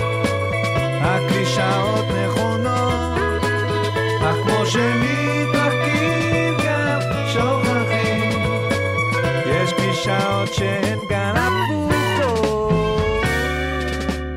כיף גדול. טוב, תחשוב על היסטוריה, אני מאוד אוהב אותו. אני הולך לכמה שאלות, נראה כמה זה יישאר מעניין, הדבר הזה. רגע, בדיוק יצא לי הדבר הזה. הנה, זה קורה. טוב, תומר שואל ככה, קצת שאלה הזה. מפני שברור שחלק מהיצירות האדירות שלך היו זוכות להצלחה... מעניין אם זה ברור. לא יודע, הוא קובע שברור... שחלק מהיצירות האדירות שלך היו זוכות להערכה רבה יותר ולמקום גדול יותר, אם לא היית משתמש בכל כך הרבה הומור. זה נדע. אני אהבתי את זה. אני אהבתי את זה. זו שאלה ש... אז יש שם ויכוחים. מישהו אומר, לא, השאלה צריכה להיות הפוכה. אם היית מצליח ככה, בלי ההומור. אבל זה... יורשה לי. יש... אני לא יודע, אני לא רוצה לפרק את זה לאחוזים, אבל יש המון שירים רציניים. כן, נכון. נטולי הומור, נכון. הרשימה היא באמת אינסופית, נכון. תדע, והולכים אל הלא נודע, ונחמד, גם נחמד. יש מדי פעם שירים קומיים, אבל זה לא עיקר הקטע. מה שכן, הם בלטו לא מעט. כן. שירים כמו דאווין, נניח, או אפילו גלשן שהוא כליל, מה שנקרא. כן, טוב, כי לא עשו, כי עשית פה משהו, אני חושב כי פה עשית משהו שלא עשו. מה דאווין? כל כך. לא, ההומור וההומור הסנדרסוני הזה. אוקיי, נכון. כאילו הבאת משהו חדש. אוקיי, fair enough. אז הוא אומר שאם לא היה את זה, אולי הייתי מצליח יותר. כן. אוקיי, תשמע, יש לנו גלגול הרי, גלגול נשמות, בגלגול הבא, אני הולך להפתיע בגלגול הבא, חביבי. טוב, אז שאלות קצרות, תשובות קצרות, אני מזהיר אותך. תומר שואל, איך היה להפיק מוזיקלית את שיחות סלון, נכון יונתן גפן? נכון. ולמה לא חזרת לעשות את זה באלבומים אחרים? אני מניח למה לא הפקת? שאלה יפה. קודם כל, שירים נהדרים שם, יהיה טוב, שיר הבדואי, יהיה אופיה, בדה בדה בדה, דה דה דה, אז כל זה בעצם מפיק מוזיקלי באופן יוצא דופן. למה אני לא עושה את זה יותר מכיוון שזמן, פשוט זמן, באותה סיבה שלא כתבתי לאחרים, עד שכבר כתבתי שם, טוב, אני אעשה את זה. בתוך כן. אבל... איילת שואלת... זה חרוז. כן. במה נכשלת לדעתך? כי תמיד נדמה שהצלחת בהכל. לא, ממש לא. וואו, במה נכשלתי? זה יפה, ולא מעט. קודם כל, בתוכנית טלוויזיה שהייתה לי בזמנו, נכשלתי. וואי. היו כאלה שעבו, אתה אהבת את זה. זה כואב לי לשמוע שאתה מגדיר אותה ככישלון. אבל מה אני אעשה? לא, רגע, שנייה. איזו תוכנית? ערוץ אחת נקראת סנדרסון. נכון. תוכנית אירוח... טוב, נהניתי נורא. אני חושב אני זוכר אפילו פאנץ' משם, שים לב, במונולוג, אתה פותח את המונולוג, הייתה ידיעה בעיתון שפרצו לבית של אביב גפן, ולקחו לו את התחתונים. אתה הקראת את זה ואמרת, טוב, אביב יקירי, תהיה חזק למטה. לא רע בכלל. כן. אני זוכר בדיחה אחת אחרת שהבנקים עכשיו לא פתוחים, אם להיות פתוחים ביום שישי, או כן להיות פתוחים, או לא להיות פתוחים. דיסקונט החליטה על פשרה, הם יהיו סגורים, אבל הם ישאירו את המפתח מתחת לשטיח. אני נורא אהבתי לעשות את הסטנדאפ בהתחלה, אבל אני חושב שהייתה לי בעיה בלראיין אנשים שם, קצת כשלתי, לא הייתי, זאת אומרת, אולי התרגלתי יותר שואלים אותי שאלות. היה לך מערכון יפה מאוד עם ענת. ענת, מקסים, נכון, כן, כן. ענת באה להתארח, כמובן. ברור. הרבה טרומה, הזוגיות שלכם, והמערכון, הקטע היה שזה ערוץ אחת, ואין פרסומות, אז אתה עושה סידורים, אין לך את הזמן לפרסומות לעשות סידורים. כן, אין פרסומות, רק כשהיא נותן תשובות. אז היא נותן תשובה, ופתאום רואים אותך כזה מצחצח שיניים, כזה מסתרק. כל הארגונים, כן, הסידורים שאנשים עושים בזמן הפרסומות. מערכון שאני סתם ממליץ לאלה שמקשיבים, והם יכולים למצוא את זה ביוטיוב, זה אימר סוויסה, צריך רק לכתוב את השם שלי ומר סוויסן, שזה ישר, הוא נהדר שם, וזה גם כן מהתוכנית. אבל בגדול, כן, הייתי אומר שבגדול זה לא הצליח מעצם, אתה יודע, הייתי מול דן שינורן, זה כבר, אתה יודע, היה אפילו מערכון שאתה יודע, שאני בא, אמרתי לאנשים, וואו, אתם יודעים שבזמן ש... עכשיו ההורים שלי רואים את... רואים את זה במקרה, אתה יודע לאן זה, אני אומר לקהל, תראי משהו, הרואים שלי גרים קרוב, הם רואים את התוכנית, ואתה הולך אליהם הביתה בזמן התוכנית, אני זוכר את זה. אני אומר, בואו איתי, הצלם בא איתי, אני דופק להם בדלת, ואתה קולט שהם רואים דן שילון, ואתה נעלם, ואתה מנסה להזיז אותם, והם לא נותנים לך, וואו. כן, כן, דני, אתה מסתיר. זה באמת ההורים שלך? לא, כמובן, כתוב, וכן הלאה. לא, כתוב, אבל הם לא שיחקו במערכון הזה. אבל קומית, אני אומר, שהיו שם דברים חביבים ביותר, בעיקר סרט השבוע, וכן הלאה. אבל משהו בגדול לא הצליח. וביניים, ערן סבג, ערן סבג נתן שם כל מיני... נכון, נכון. אבל עדיין, אתה חייבים לסתכל על זה, לא נתווכח עם ההמון, לא? במקרה הזה. אפשר להתווכח. אתה לא אוהב להתווכח עם ההמון, אני אתווכח. מאוד אהבתי את זה. אוקיי. אתה והוריי, כן. כן, הם אהבו? לא, אני צוחק. בגלל המערכון. אוקיי. מישהו פה שואל, האם אתה חושב שזה הכל בשבילך, זה השיר הכי יפה בעולם? שאלה מוזרה, שיר יפה. איך אתה מתייחס לדברים האלה? לא, בעולם זה קצת, וואו. זה בעצם, אני צריך להעמיד את עצמי מעל כל שיר שאי פעם נכתב. אז לא, אבל איך אתה מתייחס לשירים כאלה שהפכו באמת לאיטי, כאילו? אני חייב להגיד שיש לי איזו הכרת תודה אינסופית, אני יודע שזה שמע קצת קיצ'י, אבל אני לא רואה שום דבר כמובן מאליו. אני אשבע לך בכל היקר לי שאם אני שומע אפילו שיר שני היום ברדיו, אני אומר מה זה יפה, וכן, ואם אני רואה, דרך אגב, הרבה פעמים בעיתון, השירים הופכים לכותרות, אתה יודע, אם משהו קרה שהוא מאוד רלוונטי פה קבור הכלא, לדעתי יש תוכנית רדיו שנקראת, זהו עצם העניין. עצם העניין, זו תוכנית של קלמן. קלמן ליבסקין שותפי. אז אני תאר לעצמי שזה... הייתה לו תוכנית רדיו בגלי ישראל, שקוראים לעצם העניין, ועכשיו שהוא משדר בכאן 11 לפנות ערב. הולכים על לא נודע, זו כותרת שמופיעה לא מעט. בול בפוני, זה גם, זה אומנם לא שם של שיר, אבל בול בפוני גם נכנסת לה... הפתיע אותי שביבי אמר בכנסת, הפששה הקודמת, על נאום של האופוזיציה, לא, הוא אמר, חבר'ה, מילים יפות ללא כיסוי והבטחות ללא גיבוי, הכל תמיד הסוף תמיד חסר סיכוי. גם השיר בן זמננו, מילים יפות ללא כיסוי והבטחות ללא גיבוי והסוף תמיד חסר סיכוי. עכשיו יש שקט מוחלט. רוב הכנסת לא הכירה את השיר דרך אגב. נורא פתעתי עם הציטוט עצמו. כן. עכשיו אני חייב להגיד שבאותו רגע, כן, החמיא אותי שזה נכנס ללקסיקון, אתה יודע, אפילו הפוליטי. מאלה אם אני מסכים עם הרגע הזה או לא, אבל זה היה כן חביב. אז אין ספק ששיר נהיה חלק מההוואי, או מוטמע בתוך, אתה יודע, הלקסיקון או הג'רגון ה... העממי, אני כולי נחת. אז הנה, השאלה, קשורה איכשהו, יאיר שואל, ממי אתה מרגיש שהושפעת כתמלילן? יפה. כי מדברים המון על ההשפעות שלך, על מוזיקה, שמעתי הרבה השפעות, אבל באמת בתחום המילים. Good one.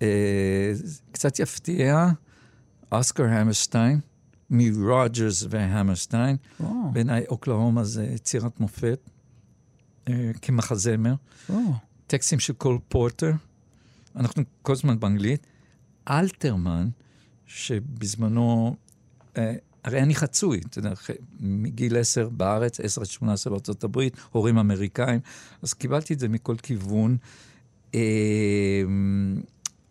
מוזיקת הפולק, והטקסטים העממיים של פעם, אבל אני תמיד הערכתי דרך, אז אלה ההשפעות הגדולות, ותמיד הערכתי שיר טוב, a very good pop song, כמו למשל, של דסטי ספרינגפילד. I only want to be with you. נדע, שפשוט אחרי.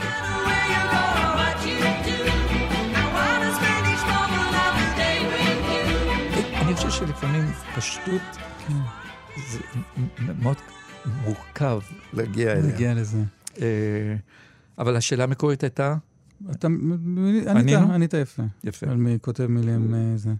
האם היה אירוע, יאיר, מפציץ בשאלות טובות, אם היה אירוע מכונן בחייך, בצעירותך, אם אתה מרגיש שהיה כזה? אירוע מכונן בצעירותי? משהו שאתה מרגיש שעיצב אותך. כל כך הלידה מאוד תרמה ל... זה היה חשוב, זה היה אירוע חשוב. זה עזר לי לאללה. בלעדיו אולי היינו במקום אחר היום. לא, כן, כן, בטח, זה הוסיף. טוב, בטח השהות בארצות הברית. אירוע מכונן נמשך, זה שהכילו אותי, זה עזר גם, כן? אבל אני יודע, הוא רוצה משהו קצת יותר אמיתי. תן לי לחשוב, אני חושב שבעצם קודם כל השהייה בארצות הברית, מ-1960 עד 68, להיות רציני שנייה, זה 8 שנים שפשוט העיפו לי את השכל, מוזיקלית ותרבותית. איתי מספר סיפור יפה שאין בו שאלה. הוא אומר, כשהייתי בכיתה זין, החצפתי והתקשרתי לדני סנדרסון הביתה. לא היו סמארטפונים, וביקשתי לראיין אותו לעיתון בית ספר. הוא לא טרק, אלא השיב בנימוס, כן, איתי מבית הספר, סלומון בפתח תקווה, וענה בסבלנות מדהימה על כל השאלות. וואו, זה כיף לשמוע. כן. זה יותר טוב מאשר, הוא טרק, לא לפני שהוא אמר משהו שאני לא יכול לצטט. כן. אוקיי. גבי שואל דווקא על התוכנית ראיונות שלך, מה היית עושה אחרת, אם הייתה לך היום תוכנית ראיונות? לא, אני לא עושה, זה נורא פשוט, לא עושה. לא, לא עושה. כן, שאלה קלה. אישה שואל מה השיר הרציני שלך שאתה הכי אוהב? שאמרנו, איפה הוא עכשיו? עוד כמה מגדלור, רוני, רוח במים, גורל שדוד, בוכה וגם צוחק. שני מאחרונים. כן. עמק המסתור, גם שיר שאני מאוד אוהב, זה מהאלבום האחרון, שהוא מדבר על איך, זה צריך להיות, הוא שיר שהוא בעצם... על הדחקה. איך לשרוד במדינת ישראל. כן? כן, איך אני לפחות. אבנים שזרקו עליי, הפכתי לחומות, הדחקות, הדחקות.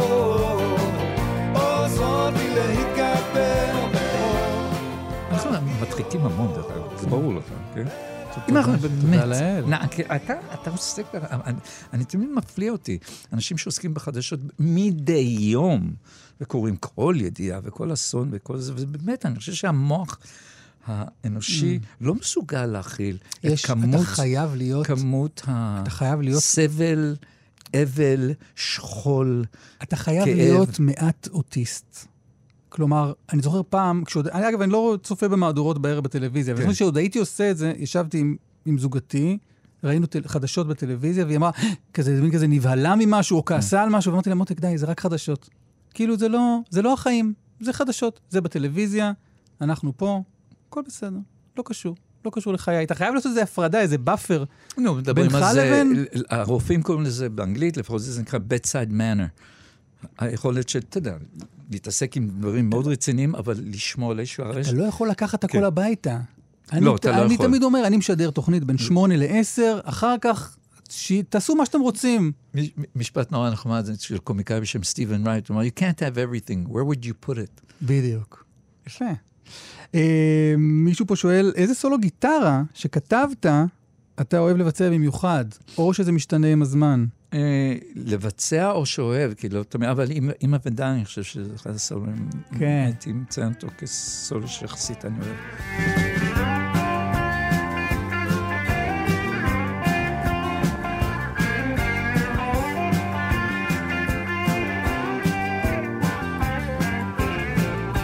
שמעתי את הסולו בצדקתי בטעות. לא רע. מאוד אוהב אותו.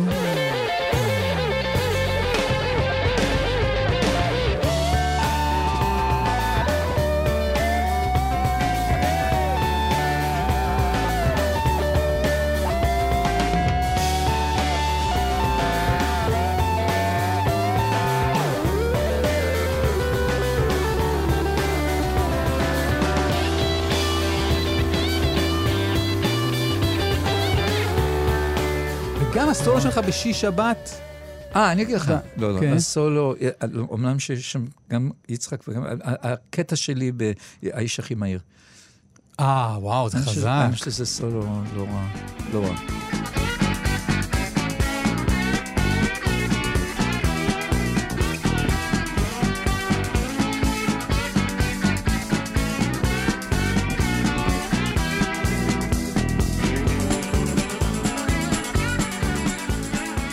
שמעתי ביצוע, היה איזה מחווה לצפוף באוזן.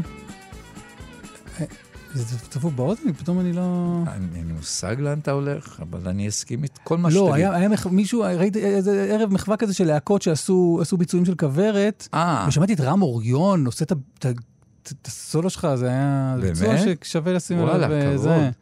כן. איש רציני. טוב, וואו, אתה לא מבין כמה שאלות יש פה על התוכנית סנדרסון בערוץ 1, זה פופולריות, פתאום אתה עושה איחוד של הדבר הזה.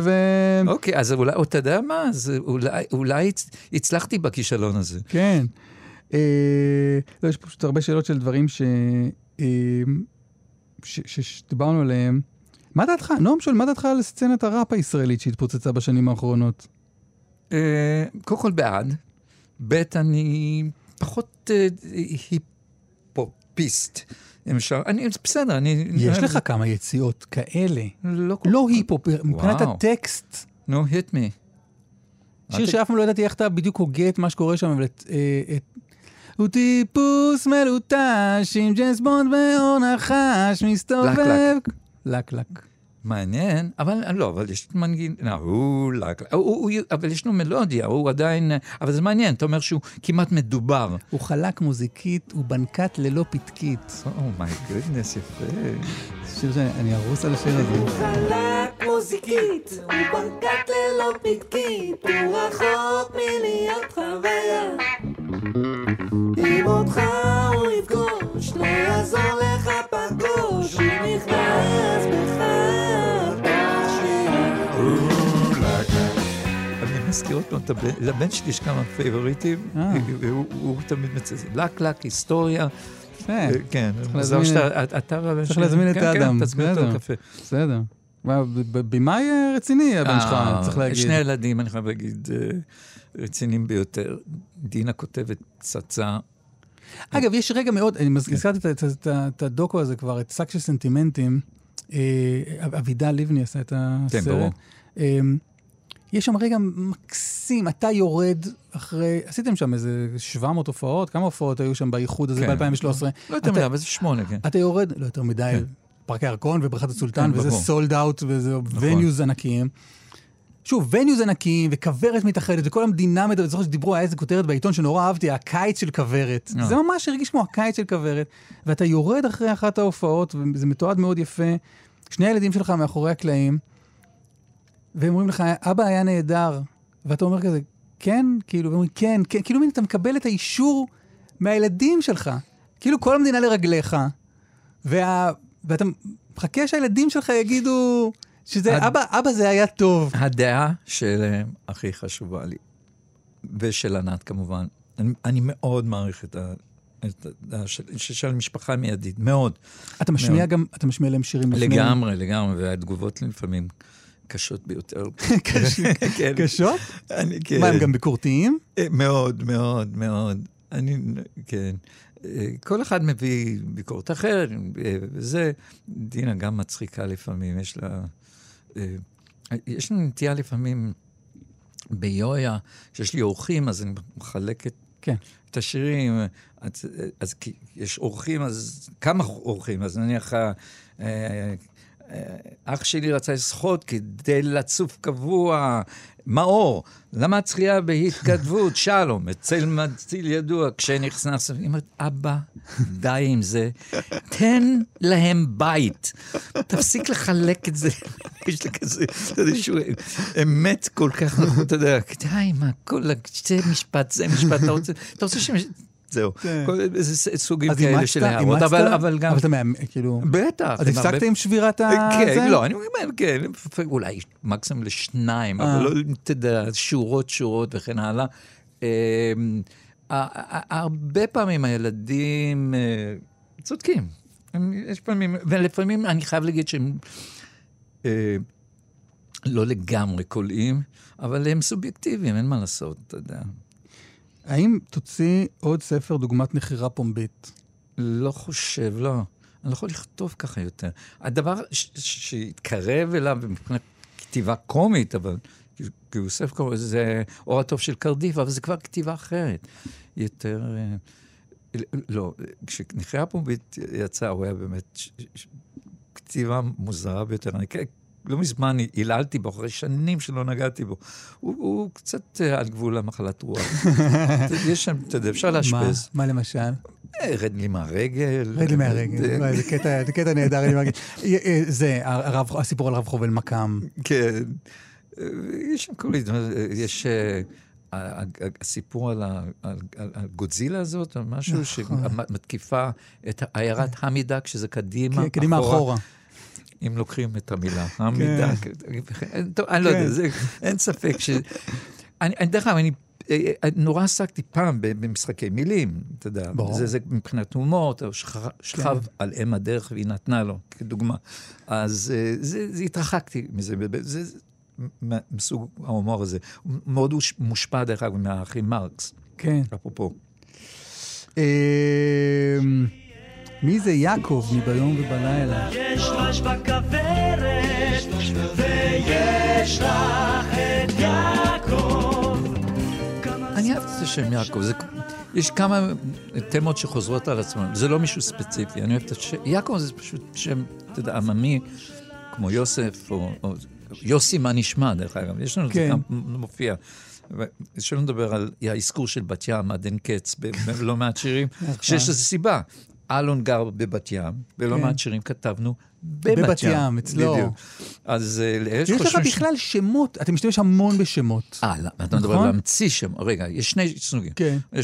טוב, תתחיל אתה. לא, אני מתכוון, לא, רותי לוורוני ושושנה, כאילו הרבה שמות. המון, המון. או אפילו... סוניה, ברוניה. סוניה, לב זהב, זה היה השתפן ושקט, לא היה, לא שעון, אז גם שמות, כל בית זה עם שם. עוזי, נכון, עוזי, אבל לא, אבל זה הסטנדרטי, התחביב האמיתי שלי היה פעם להמציא, אתה יודע, לוגי גרסקו, והאיצ'י פאפה, וסילביה במפר. ויטוריה פרסטו.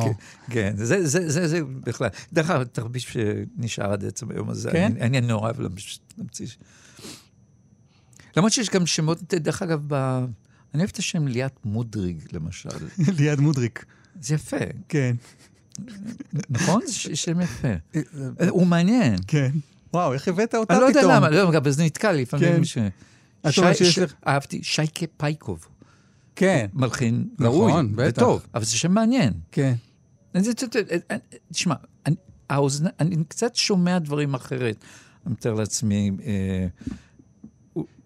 באופן קצת מוזר, יש איזה פילטר לטוב ולרע, מה שנקרא. מישהו פה שואל על היא לא תדע. היא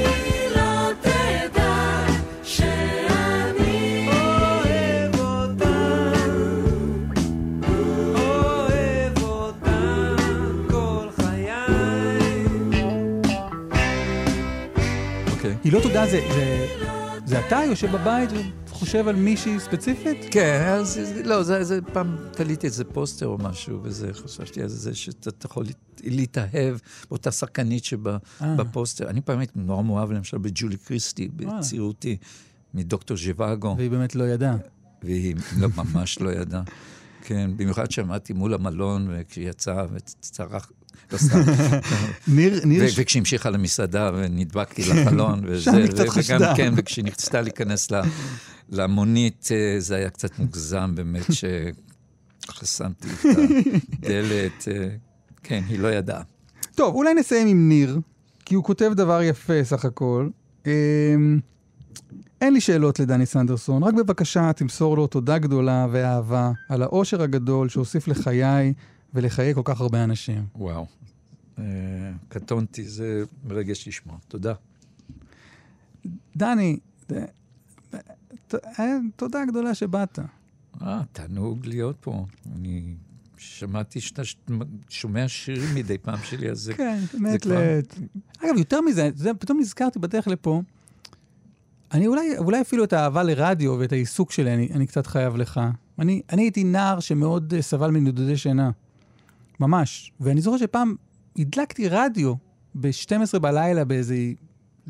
שלא הצלחתי להירדם, ושמעתי את ציפורי לילה נשאבות לתוך מיכל דלק של מטוס ג'מבו. לתוך מנוע של מטוס ג'מבו. אני ואבי אטינגר. אבי אטינגר.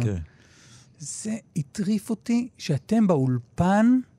בשידור חי משדרים אליי, כלומר אני, עוד מישהו מעביר את הלילה ער יחד איתי, והרגשתי שכאילו באמת מישהו מחבק אותי מהרד, כאילו מין, אני איתך עכשיו. מעניין. אני מלווה אותך, והדבר הזה של כאילו יש שם תמיד, יש שם מישהו ברדיו שידבר אליך, זה ניחם אותי נורא. מעניין. ואני מרגיש שככה התאהבתי ברדיו בכלל, וזה... כמה שנים אתה עושה את זה? מהצבא, נגיד. יש פה 20 שנה כבר. אתה עושה את זה מעולה. דני סנדרסון, תודה רבה רבה שבאתי. אני שמח שהגעתי.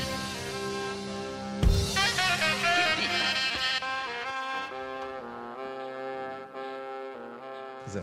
עכשיו, now we can say all the real shit we want to say. זה היה מעניין או שזה היה מעניין? זה היה מעולה. אני לא, זה מהפרקים האלה שפשוט לא אכפת לי גם. אתן מאזינות ואתם מאזינים לכאן הסקטים. כאן הסקטים, הפודקאסטים של תאגיד השידור הישראלי.